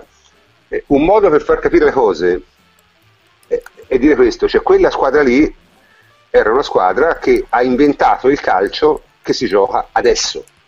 Cioè, non ha inventato... non è stata solo una squadra eh, diciamo che era avanti ai tempi, era avanti anche rispetto a un futuro estremamente lontano, perché giocava anche in maniera più raffinata della famosa Olanda del calcio totale, quindi era una cosa fuori dal normale. Io non so, questa è una cosa che chi è curioso su YouTube potete vedere alcune partite complete di quella nazionale ungherese, tra cui il famoso sei a tre di Wembley, di cui poi parlerà Fleccio a distesa. Andate a vedere i movimenti che fanno, andate a vedere come gioca il portiere, Gyula Grosics, e vedrete che lì c'è tutto quello che si fa adesso. Cioè non vedrete un passaggio indietro al portiere che la prende con le mani, nemmeno se piangete, è chiaro? Cioè c'è veramente un calcio di, un altro, di un'altra idea, di un altro livello. Ora, come si fa a spiegare questo? Beh, un modo buono è metterlo in un contesto storico. Cioè, ovviamente, non è che la grande Ungheria è nata in un giorno, non è che quelle teorie lì sono nate improvvisamente nella eh, testa di una persona che ha avuto un colpo, di, ha battuto la testa, gli si è accesa la lampadina e ha detto facciamo la grande Ungheria. Non succede mai così. Ogni, eh, ogni grande idea parte sempre da molto molto molto prima. Nel caso dell'Ungheria parte da un signore eh, inglese, tra l'altro, che è una cosa bellissima, eh, nato a eh, Burnley nel milleottocentottantadue, che si chiamava Jimmy Hogan e era stato un calciatore di, di eh, buon successo, non uno straordinario calciatore, ritiratosi molto presto, che aveva le sue idee sul calcio. Le sue idee sul calcio derivavano dal fatto che eh, lui aveva osservato come i suoi compagni di squadra scozzesi, perché a quel tempo lì i giocatori più tecnici erano gli scozzesi. Capisco che adesso sembra una cosa impossibile a credere, però a quel tempo lì era così e c'erano anche delle ragioni. La ragione era che eh, e per lo più a quel tempo si giocava su campi in terra. Ora, eh, in Scozia, grazie allo splendido clima che hanno, invece non avevano alcuna difficoltà a mantenere campi in erba, perché piove tutti i giorni, quindi l'erba cresce benissimo in Scozia. E quindi quando piove che succede? I campi eh, di terra diventano fango, la palla non si muove, la devi alzare. Ma quando piove su un campo di erba eh, la palla si velocizza, quindi gli scozzesi giocavano palla a terra e avevano imparato a controllarla meglio, erano più tecnici dei giocatori inglesi. Eh, eh, Jimmy Hogan notò questo fatto e ne fece eh, una sorta di credo. Eh, che cosa c'entra con l'Ungheria? C'entra perché nel, appena smise di giocare Jimmy Hogan eh, andò a fare un viaggio, diciamo, di proselitismo, di, di, di insegnamento, andò a fare il missionario in Europa, che agli occhi degli inglesi d'allora era un posto un po' barbaro dove i nativi eh, cominciavano appena a avvicinarsi a questa idea meravigliosa che era il calcio, no? E lui andò a allenare una squadra ungherese che si chiama tuttora l'M T K Budapest e eh, portò, diciamo, queste sue idee, che erano sostanzialmente delle idee di grande modernità, e, e in qualche modo causò l'esplosione del calcio in Ungheria, perché l'Ungheria, fino a che non, non arrivò Jimmy Hogan, eh, il calcio era uno sport praticamente amatoriale. Gli inglesi hanno altre tradizioni, hanno grosse tradizioni in sport più tecnici, hanno tradizioni nel nuoto, nella pallanuoto e in tante altre cose, ma nel calcio non avevano una grande tradizione e neanche un grande interesse. Quando noi parliamo del famoso calcio danubiano, il calcio danubiano è stato creato da un inglese, da Jimmy Hogan, eh, nell'M T K Budapest. Uh, che cosa, come mai parlo di Jimmy Hogan? Parlo di Jimmy Hogan non perché è mia opinione che lui sia uno degli attori di questa commedia, ma perché questa è l'opinione degli ungheresi. Eh, dopo il famoso eh, match che, eh, eh, di cui Freccio vi parlerà, Eh, il, il presidente della federazione ungherese disse testualmente: Jimmy Hogan ci ha insegnato tutto ciò che sappiamo di calcio, e l'allenatore l'allenatore della eh, squadra ungherese, Gusztáv Sebes, disse: abbiamo giocato a football nel modo in cui Jimmy Hogan ce l'ha insegnato. Quando si parlerà della nostra storia di calcio, il suo nome dovrebbe essere scritto in lettere d'oro.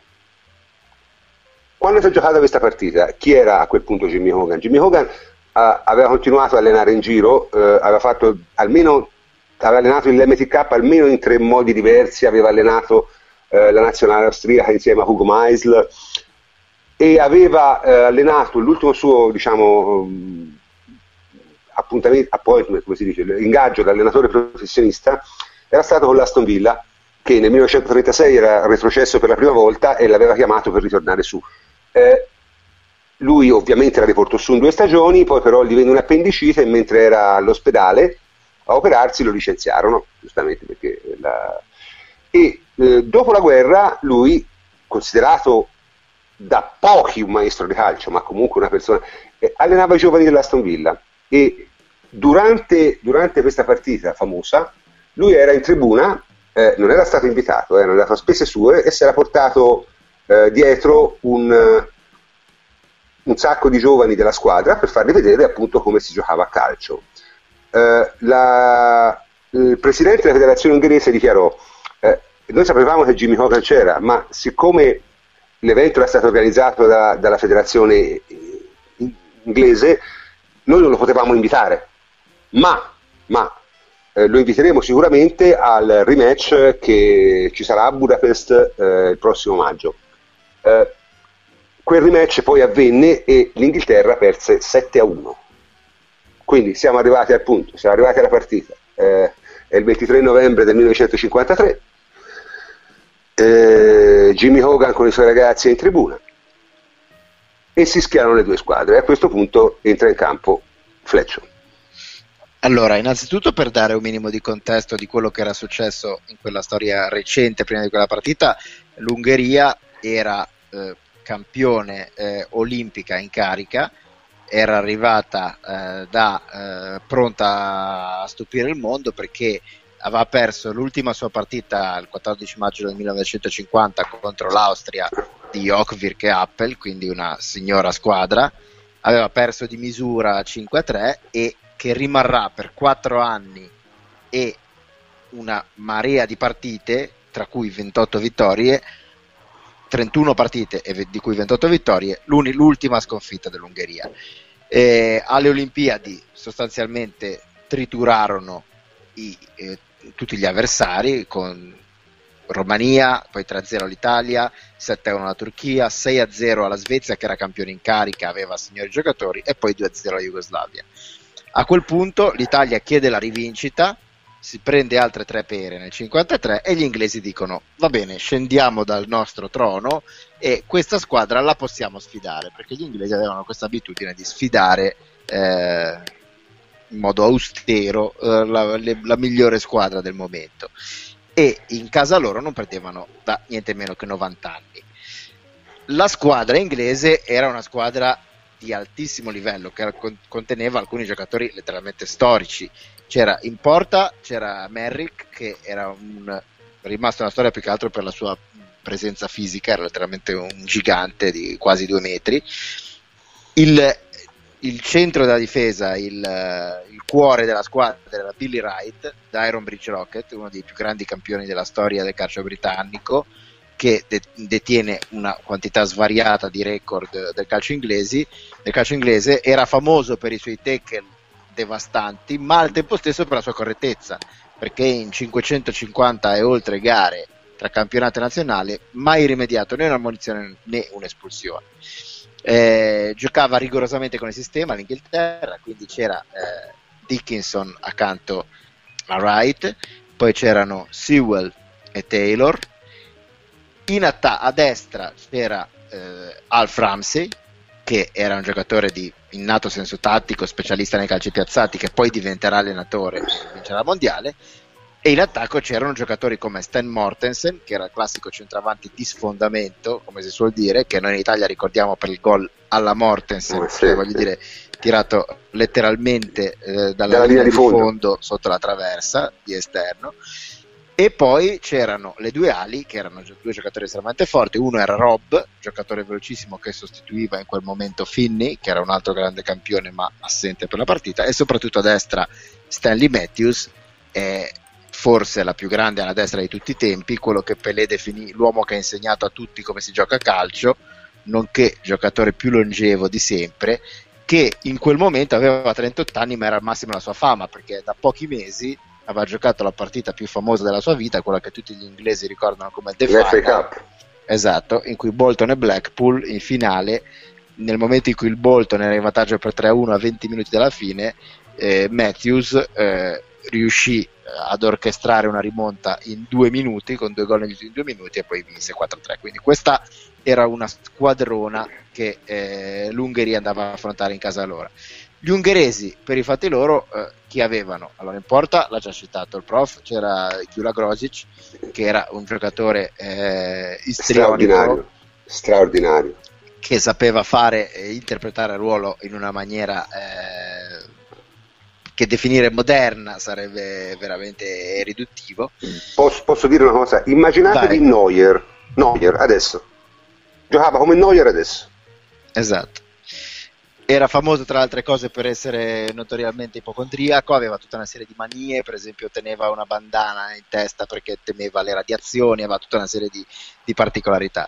Eh, I terzini, Bujanski e Lantos, erano brevilinei, molto veloci, più bravi ad attaccare che a difendere.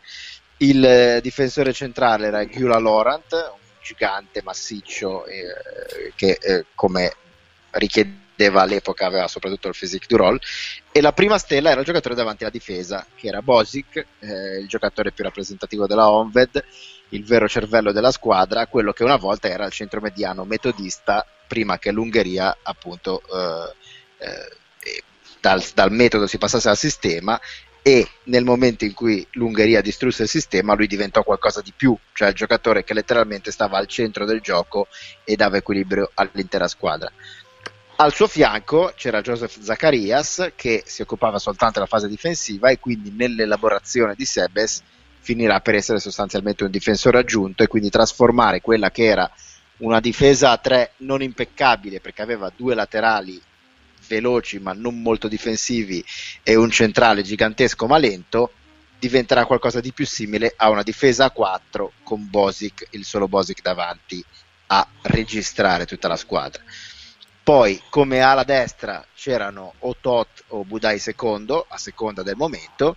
Sulla sinistra c'era Czibor, un'altra delle stelle della squadra, un'ala dal, dribbling, un'ala dal dribbling funambolico con un sinistro micidiale, eh, che poi giocherà anni eh, d'oro al Barcellona, e eh, se volete guardare qualche video ci sono partite intere, ma anche di Czibor come degli altri ci sono Eh, video che rendono l'idea della combinazione di velocità pura, eh, sinistro veramente letale, eh, dribbling, aveva assolutamente tutto. E poi c'erano a questo punto le mezzali, mancano soltanto le mezzali e il centravanti. Le due mezzali erano, da un lato c'era Puskas, che non c'è neanche bisogno di, di menzionarlo, chiunque anche non conosca l'Ungheria avrà già sentito Puskas, quindi gli aneddoti e, e le sue statistiche le troverete. millecentocinquantasei gol in carriera, ottantaquattro in ottantacinque gare della, con la nazionale, quattro in una finale di Coppa dei Campioni, e ri, rimane uno dei primi dieci come minimo, se non cinque della storia del calcio. Il problema era scegliere una mezzala destra e un centravanti, perché il centravanti era un signor giocatore, Palotas, stella dell'emme ti kappa, giocatore, primo giocatore a segnare una tripletta nella storia della Coppa dei Campioni, uno che segnava gol a raffica, mentre le mezzali erano Hidegkuti e Kocsis, due giocatori molto diversi, il primo un genio del pallone dotato di tecnica, inventiva, eh, visione di gioco e quant'altro, mentre il secondo, semplicemente il più grande colpitore di testa della storia del gioco, segnerà settantacinque reti in sessantotto partite con la, storia della, con la sua nazionale, la miglior media gol di sempre, più di Gerd Müller, più di Fontaine, più di tutti i grandi cannonieri del gioco. Giocatore che era magrolino, non talmente alto, ma aveva una capacità sovrannaturale di elevazione, di scelta del tempo, che lo, lo rendeva sostanzialmente inesorabile, e al tempo stesso giocava con due piedi, testa alta, faceva le sponde con chiunque, quindi giocatore allucinante. L'Ungheria e Sebes, che avrebbe dovuto, adottando un rigido sistema, scegliere solo uno tra i due e lasciare Palotas in avanti, in realtà stava cercando da tempo un'elaborazione del gioco che sgominasse, diciamo così, mettesse i bastoni tra le ruote al sistema.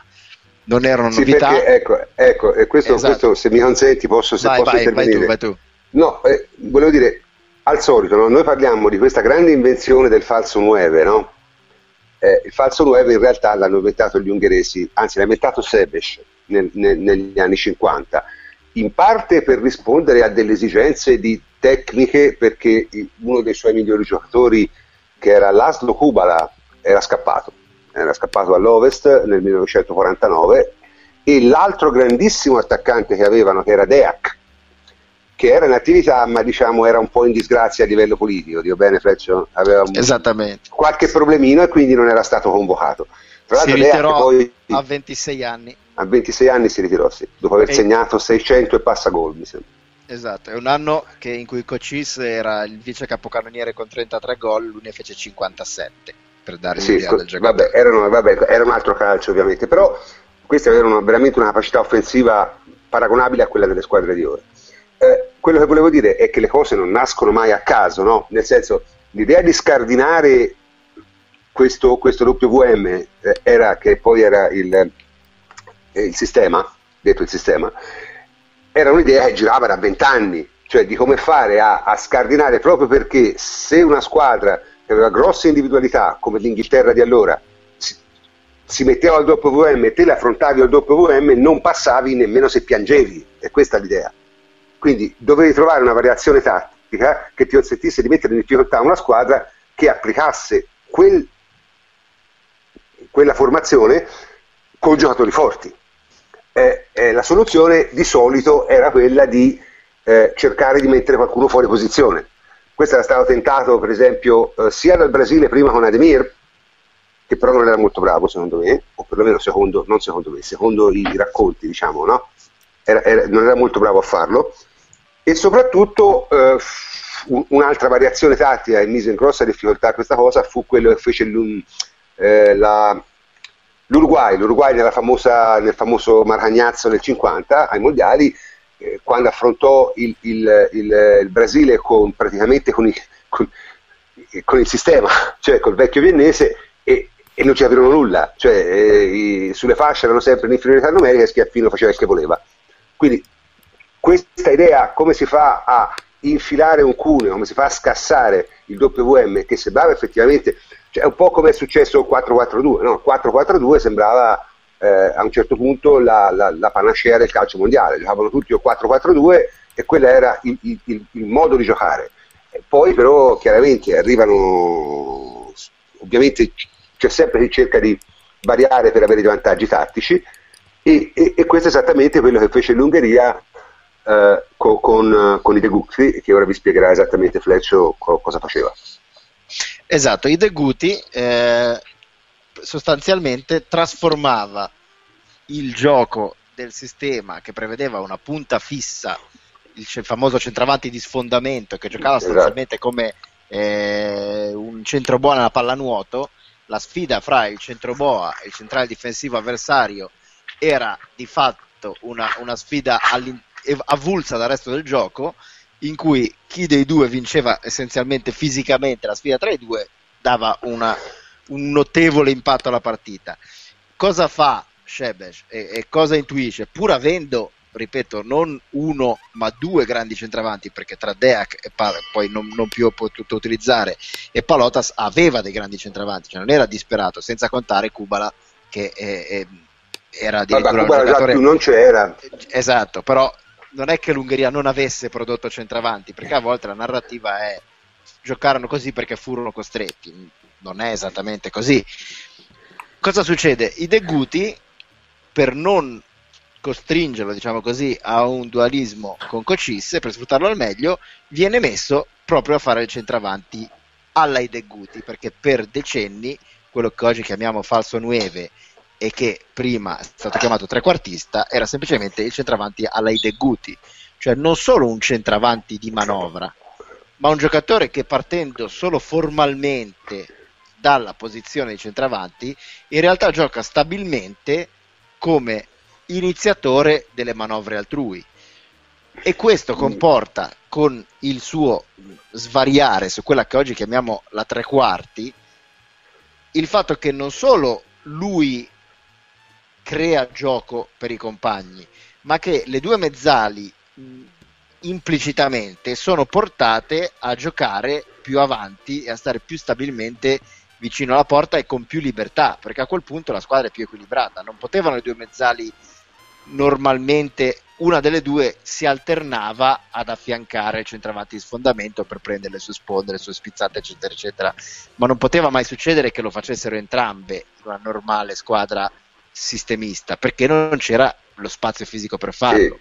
Sì, certo. In quel modo, di fatto, e anche grazie alle caratteristiche specifiche di Puskas e Kocsis, che erano di fatto due attaccanti puri, sapevano giocare a testa alta, ma erano uno un cannoniere micidiale e l'altro il miglior colpitore di testa di sempre, di fatto giocavano con due punte e un trequartista molto basso sostanzialmente sulla linea del centrocampo.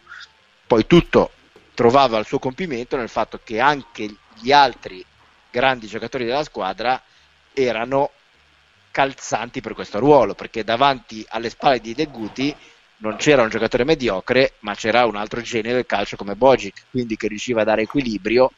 Certo, e chiaro, fatto... ma poi alla fine le squadre le fanno i giocatori, cioè non, non le fa la tattica, però in questo caso il vantaggio tattico era evidente, anche perché, ripeto, eh, non voglio insistere, ma do, chi è veramente appassionato di calcio non può non guardare quella partita e vedere la faccia di Harry Johnston, che era il, il, il, lo stopper, diciamo, no? Lo stopper, esatto, della, lo stopper. De, lo stopper dell'Inghilterra, cioè quello che doveva marcare il centravanti, che letteralmente non sa che fare, cioè è vaga per il campo e non sa letteralmente che fare. E tutto questo no, nonostante il fatto che la questione fosse risaputa, perché uno degli aneddoti che Brera amava raccontare era che per questa partita attesissima eh, tutte, eh, tutti i giornalisti del mondo eh, sostanzialmente sportivo erano interessati a guardarla, e lui aveva chiesto specificamente all'allenatore inglese dicendo: ma sentite, gli ungheresi giocano col centravanti di manovra, addirittura eh, semplificando le cose, che cosa farà il vostro centrale Johnston?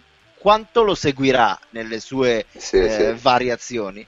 E l'allenatore, anche con una certa spocchia e fastidio, rispose: il nostro, il nostro difensore Johnston lo seguirà fino a che lo riterrà opportuno.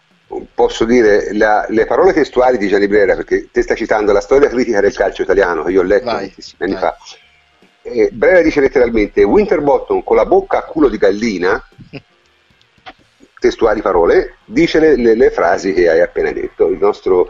Ora, Brera amava, amava molto romanzare le cose e scriveva anche ogni tanto, diciamo, delle esagerazioni, non dico proprio delle invenzioni, ma delle esagerazioni.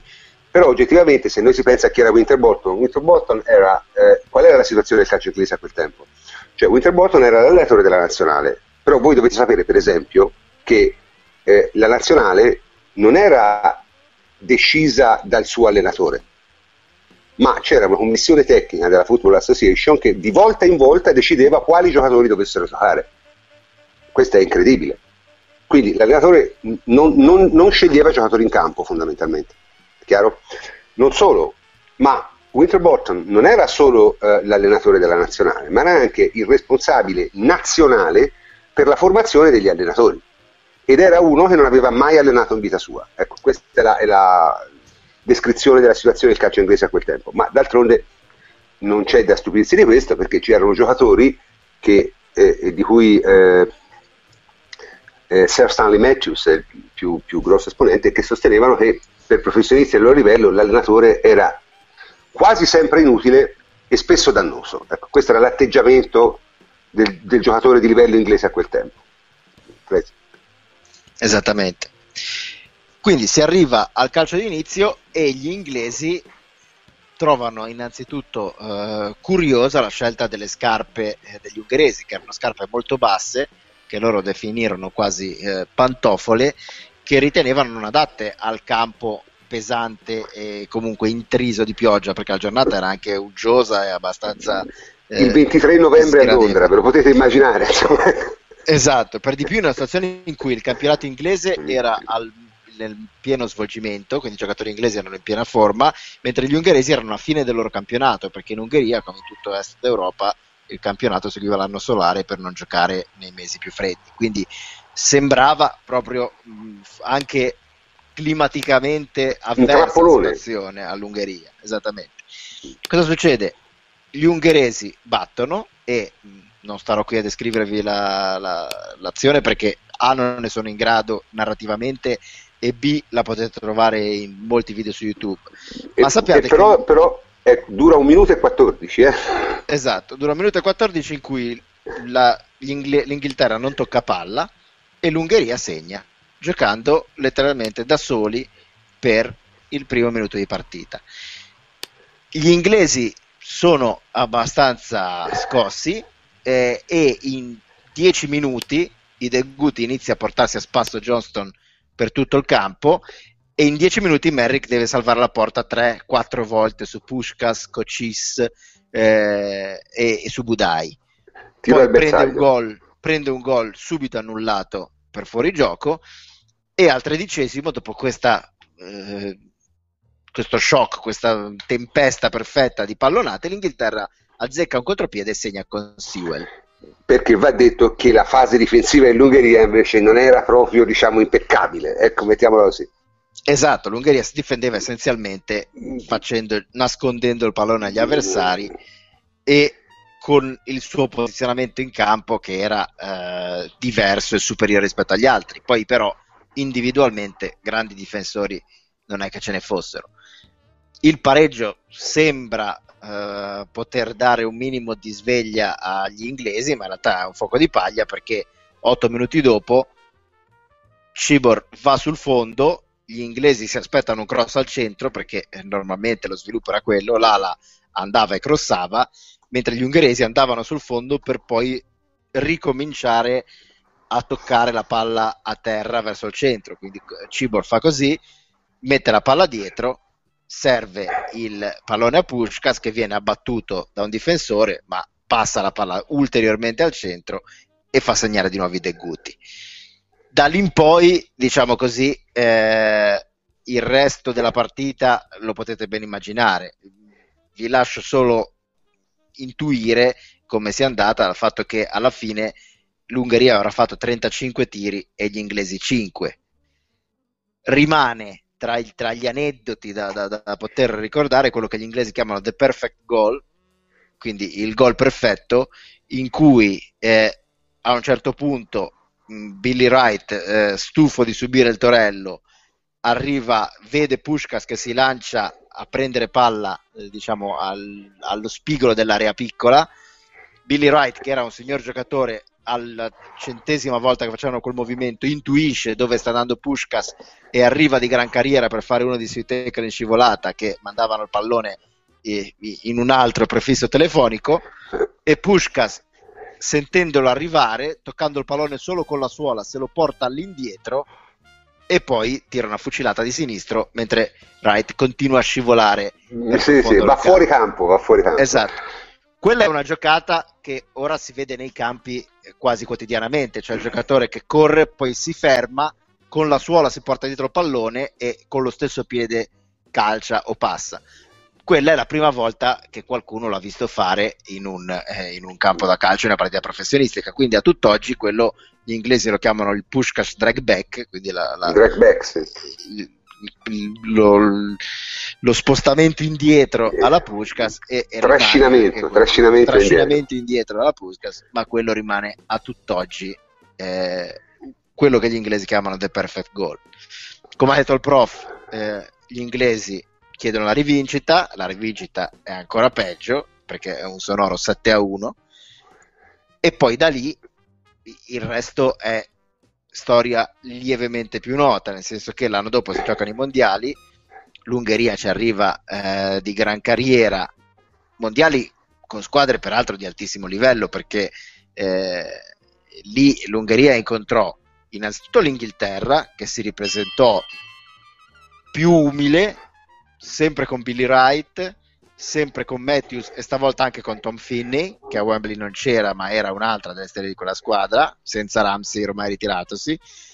C'era il Brasile che riuniva vecchi leoni come Ademir, Friassa, Baltasar e nuovi talenti come Julinho, Hilton e Djalma Santos e Didi, che erano all'epoca... Cioè quelli che poi vinsero i due campionati successivi in pratica. Esatto, che all'epoca erano molto mm. giovani, ma erano mm. il, quello che sarebbe stato il futuro di una delle più grandi squadre di tutti i tempi. C'era l'Uruguay, che aveva ancora Schiaffino, aveva ancora Varela, aveva Rodriguez Andrade, nipote della maraviglia negra degli anni trenta, e che Puskas definisce il miglior difensore che abbia mai incontrato. Maspoli. C'era, c'era Maspoli, eh, il portiere Maspoli, c'era l'Italia, che aveva Boniperti, Muccinelli, giocatori comunque di alto livello, e c'era la Germania di Fritz Walter, Rahn, Morlock, giocatori di altissimo livello. Quindi c'era tutta una serie, poi più squadre comunque mh, minori tra virgolette, ma che avevano giocatori che ha fatto la storia. L'Austria aveva Hochvirk e Appel, la Jugoslavia aveva Boskov e Milutinovic. Le squadre che non erano riuscite ad arrivare ai mondiali erano la Spagna, che era una signora squadra, l'Argentina di Di Stefano, che nonostante Di Stefano non era riuscito ad arrivare ai mondiali, la Svezia, che non schierava Graham Norton e Lydon per il professionismo, ma era una squadra comunque di alto livello, quindi era un mondiale in cui giocavano alcuni dei più grandi giocatori della storia del calcio, e l'Ungheria sostanzialmente triturò tutti gli avversari uno dopo l'altro. Nove a zero la prima partita alla Corea del Sud, otto a tre alla seconda contro la Germania, perdendo poi però Puskas per infortunio, poi due quattro a due contro Brasile e Uruguay, in entrambi i casi andando sul due a zero e poi facendosi pareggiare. E non sto a raccontarvi tutta la storia, tanto ripeto, eh, è abbastanza nota. Con l'Uruguay rischiarono, eh? Con l'Uruguay rischiarono tanto, fu la partita probabilmente più difficile, perché la più equilibrata, è... più, più equilibrata anche della, anche della finale. Anche della perché, finale, sì. Perché poi alla fine eh, Kocsis segnò a, a, al centoundicesimo, quindi ben, ben oltre il regolamentare. Il... La finale eh, fu una partita particolare perché eh, l'Ungheria eh, subito in vantaggio dopo pochi minuti sembrava poter eh, riprendere eh, l'otto a tre del primo turno, in cui eh, subito in vantaggio per uno a zero, dopo otto minuti due a zero, la finale sembrava già decisa. Invece la Germania riuscì a pareggiare, trovò il gol del tre a due in una delle, con una ripartenza, quella che oggi chiamerebbero una ripartenza, eh, che portò a un calcio d'angolo, calcio d'angolo gestito male e poi un gran tiro dal limite dell'area. E alla fine eh, l'Ungheria, nonostante un, eh, un assedio sostanzialmente inalterato e ininterrotto, riuscì a pareggiare all'ultimissimo minuto con Puskas, che quindi avrebbe segnato il suo ottantacinquesimo gol in ottantacinque partite, gol che fu però annullato per un fuorigioco che con i mezzi del, attuali potremmo ve- verificare se millimetrico o se non fuorigioco, ma sicuramente se c'era era di centimetri. Ah, da qui... Anche quella partita è disponibile su YouTube, eh? Sì, la, quella partita di fu, è, è, è stata chiamata il miracolo di Berna, perché si svolse a Berna, si diceva allo stadio Wankdorf di Berna, esattamente. Il, il miracolo di Berna. E da lì eh, la, la narrativa vuole che i tedeschi siano stati aiutati da sostanze non meglio precisate, perché nei giorni successivi furono tutti ospedalizzati per, per gravi problemi di stomaco. L- ci sono due cose da dire. La prima è che Puskas ha sempre detto non c'entrava niente, erano gli stessi che avevano giocato contro di noi, semplicemente ci avevano studiato meglio e noi siamo stati un po' più sfortunati. E la seconda è che comunque, nonostante tutta la grande loro corsa e la grande loro tonicità, eh, in quella partita il rapporto di tiri tra Ungheria e Germania fu più o meno lo stesso di quello della famosa partita di Wembley, quindi siamo sui quaranta a sei contro sette. Vi invito a guardarla, sì, sì, perché sì. Ci fu una quantità di occasioni da gol apparentemente mh, solo da spingere in rete, che non finirono così, che, che lascia veramente esterefatti. Quindi fu più, più probabilmente uno di quei casi in cui no, è, è il calcio, no? Si dice, esatto, no? La palla rimbalza in un modo. La cosa curiosa e drammatica fu che pochi anni dopo, sempre in quello stadio, due ungheresi, Czibor e Kocsis, si ritrovarono a giocare una finale di Champions, e in quel caso supportati anche da Kubala, Barcellona-Benfica, che è un'altra delle grandi partite della storia. Anche quella partita fu stregata, perché il Barcellona tirò veramente più di quaranta volte in porta senza riuscire a segnare, mentre il Benfica, senza Eusebio, il Benfica pre-Eusebio, riuscì a vincere due a uno. Quindi evidentemente in quello stesso stadio, il Wankdorf di Vienna, Di, di Berna, quegli stessi giocatori evidentemente eh, c'era qualcosa che, che gli sì, doveva c'era una maledizione. Comunque, al di là di questo bellissimo racconto che ti hai fatto, cioè, qual è, qual è la, la, la, la morale che possiamo trarre da questo racconto? E soprattutto, ah, prima della morale, eh, l'impatto che causò la grande Ungheria sul calcio fu straordinario, tuttavia non lo fu abbastanza, secondo me, perché poi in realtà prima di rivedere qualcosa del genere abbiamo dovuto aspettare eh, venti anni sostanzialmente, no? Cioè, l'unica squadra che si può avvicinare a quell'Ungheria è l'Olanda del calcio totale, che guarda caso ha perso un mondiale anche lei più o meno allo stesso modo, eh? e, e come mai secondo te questo? Cioè come mai que quella rivoluzione tattica non, non... perché negli anni sessanta non giocavano più così le squadre? No, certo, certo. E, secondo me, per un motivo molto semplice, che è un tipo, è un tipo di gioco che è comunque dispendioso fisicamente ma anche emotivamente. Cioè alla fine il calcio è un gioco in cui eh, sembra facile dire eh, rag ragiona, usa la testa, ma non è così. Il calcio è comunque un gioco istintivo, a volte vedi un varco e non devi buttarti in quel varco, a volte vedi eh, uno spazio vuoto in cui lanciare il pallone e non devi lanciargli quel pallone. Cioè la, la vera forza dell'Ungheria era che il loro calcio, eh, ben lontano dall'essere, perché poi c'era anche tutto un discorso di propaganda e quindi diventava il calcio, il calcio sovietico, il calcio no no no il calcio socialista, il calcio socialista, socialista se scusa, il calcio egalitario, il calcio come, come macchina ineluttabile, mentre non era così. C'era un,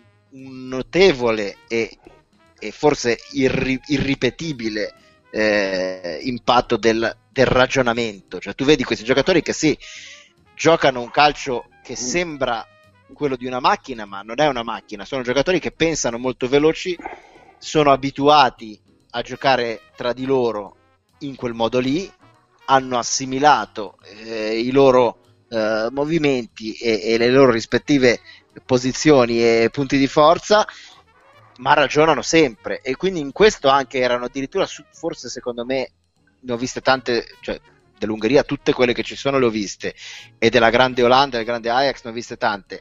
Secondo me erano ancora migliori della grande Olanda, perché l'Olanda aveva una componente un pochino più naif rispetto a loro. Cioè sì, ci sono sì. certi momenti di pressing dell'Olanda che oggi fanno sorridere, perché vedi le, veramente cinque giocatori che corrono addosso al portatore di palla, e il portatore di palla, per quanto sia un giocatore magari dell'Argentina, un grande campione, è esterrefatto perché non ha mai visto una cosa del genere.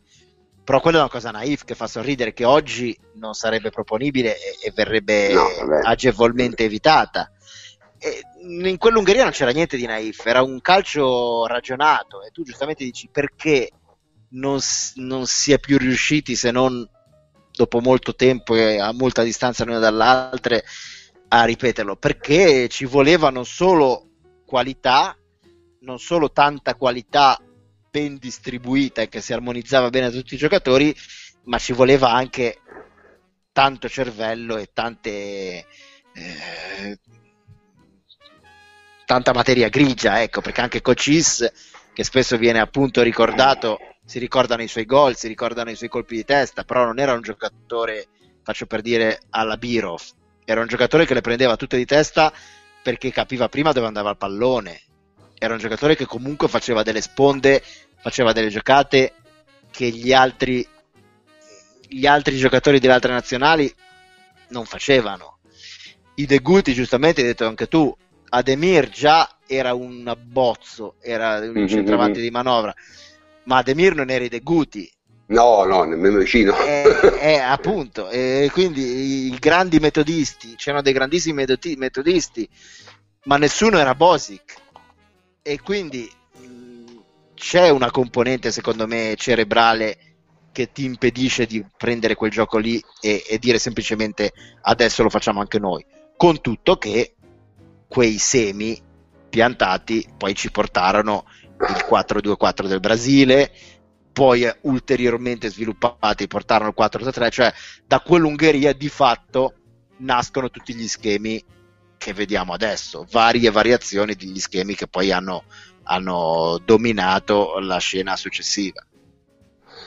Allora, eh, va anche però detta una cosa, eh, che io, ci furono squadre che, che, che diciamo non molto dopo provarono in qualche modo a emulare eh, quello che faceva l'Ungheria. Eh, Alcune addirittura in Inghilterra, dove, dove eh, chiaramente la sconfitta, le due sconfitte cocenti che avevano subito eh, avevano creato un qualche tipo di ripensamento, perché gli inglesi a volte sono un po' ottusi ma non sono scemi, cioè da quelle partite avevano tratto un certo insegnamento. L'esempio più, più, più calzante e probabilmente quello di una squadra eh, che è tuttora, diciamo, in attività, credo sia nella, non so se è nella Premier, il Burnley, il Burnley, che tra l'altro è la città natale, guarda caso, di Jimmy Hogan, perché il karma è questo, no? E il Burnley è stato una squadra che alla fine degli anni cinquanta aveva, diciamo, implementato parecchie delle tecniche dei, dei, eh, della Grande Ungheria eh, sin dal, dal, dalla primavera, diciamo, sin dal settore giovanile.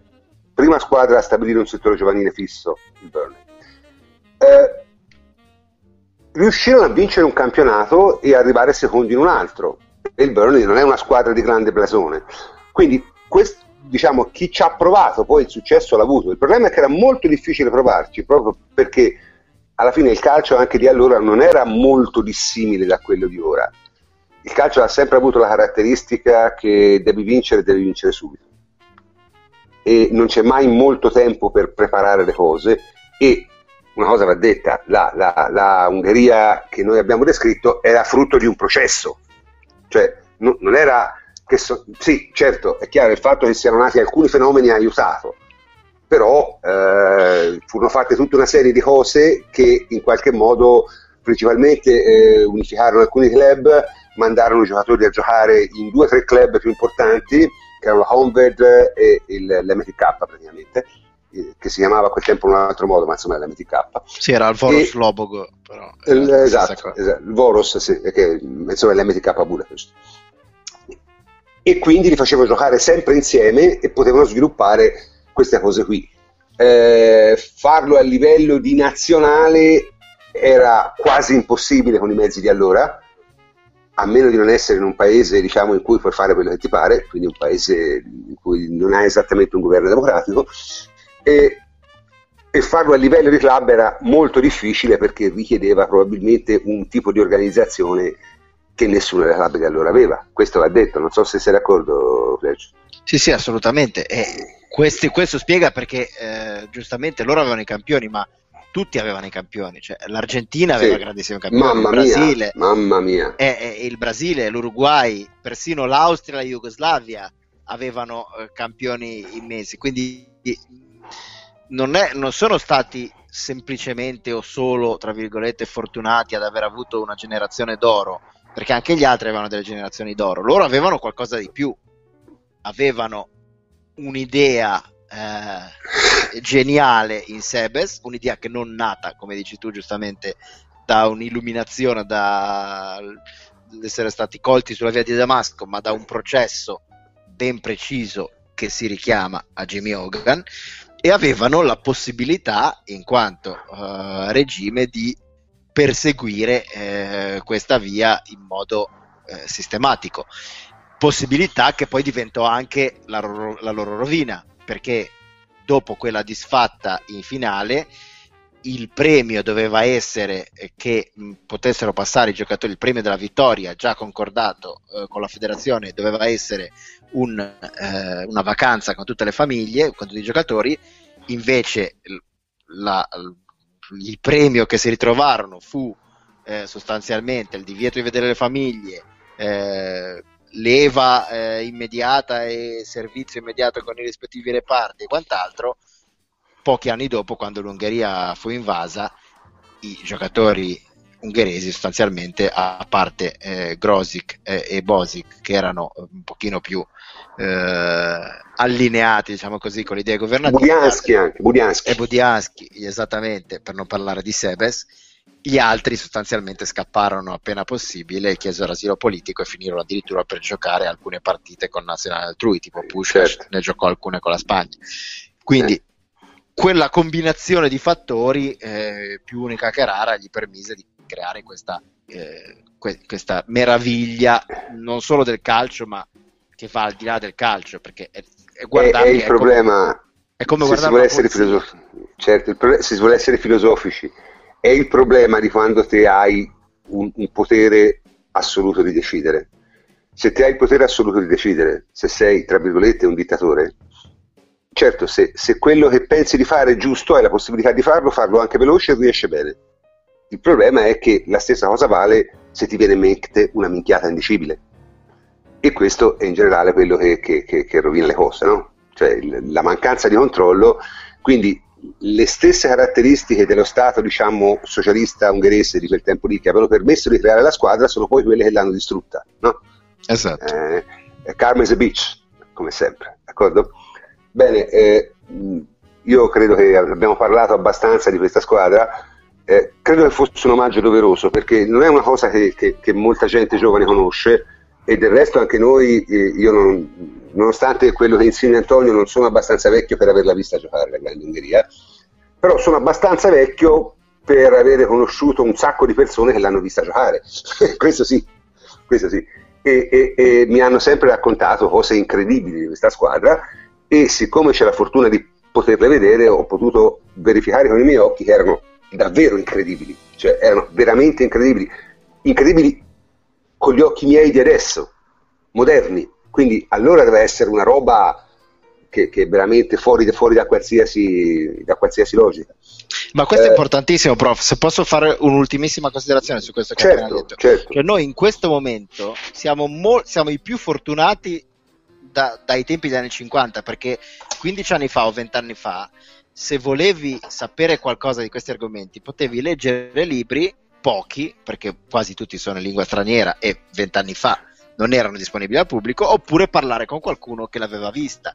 Io ad esempio mi sono appassionato al calcio danubiano perché mio nonno aveva visto l'Ungheria, che era una squadra di profughi eh, L'Ungheria, sì. L'Ungheria, sì, eh, di profughi dell'est che giocava in Italia, giocava amichevoli eh, con le nazionali, con le squadre locali, in cui giocava Kubala, giocava Niers, giocavano eh, eh, tutta una serie, Mejaros, tutta una serie di giocatori Mejaros, Mejaros. clamorosi.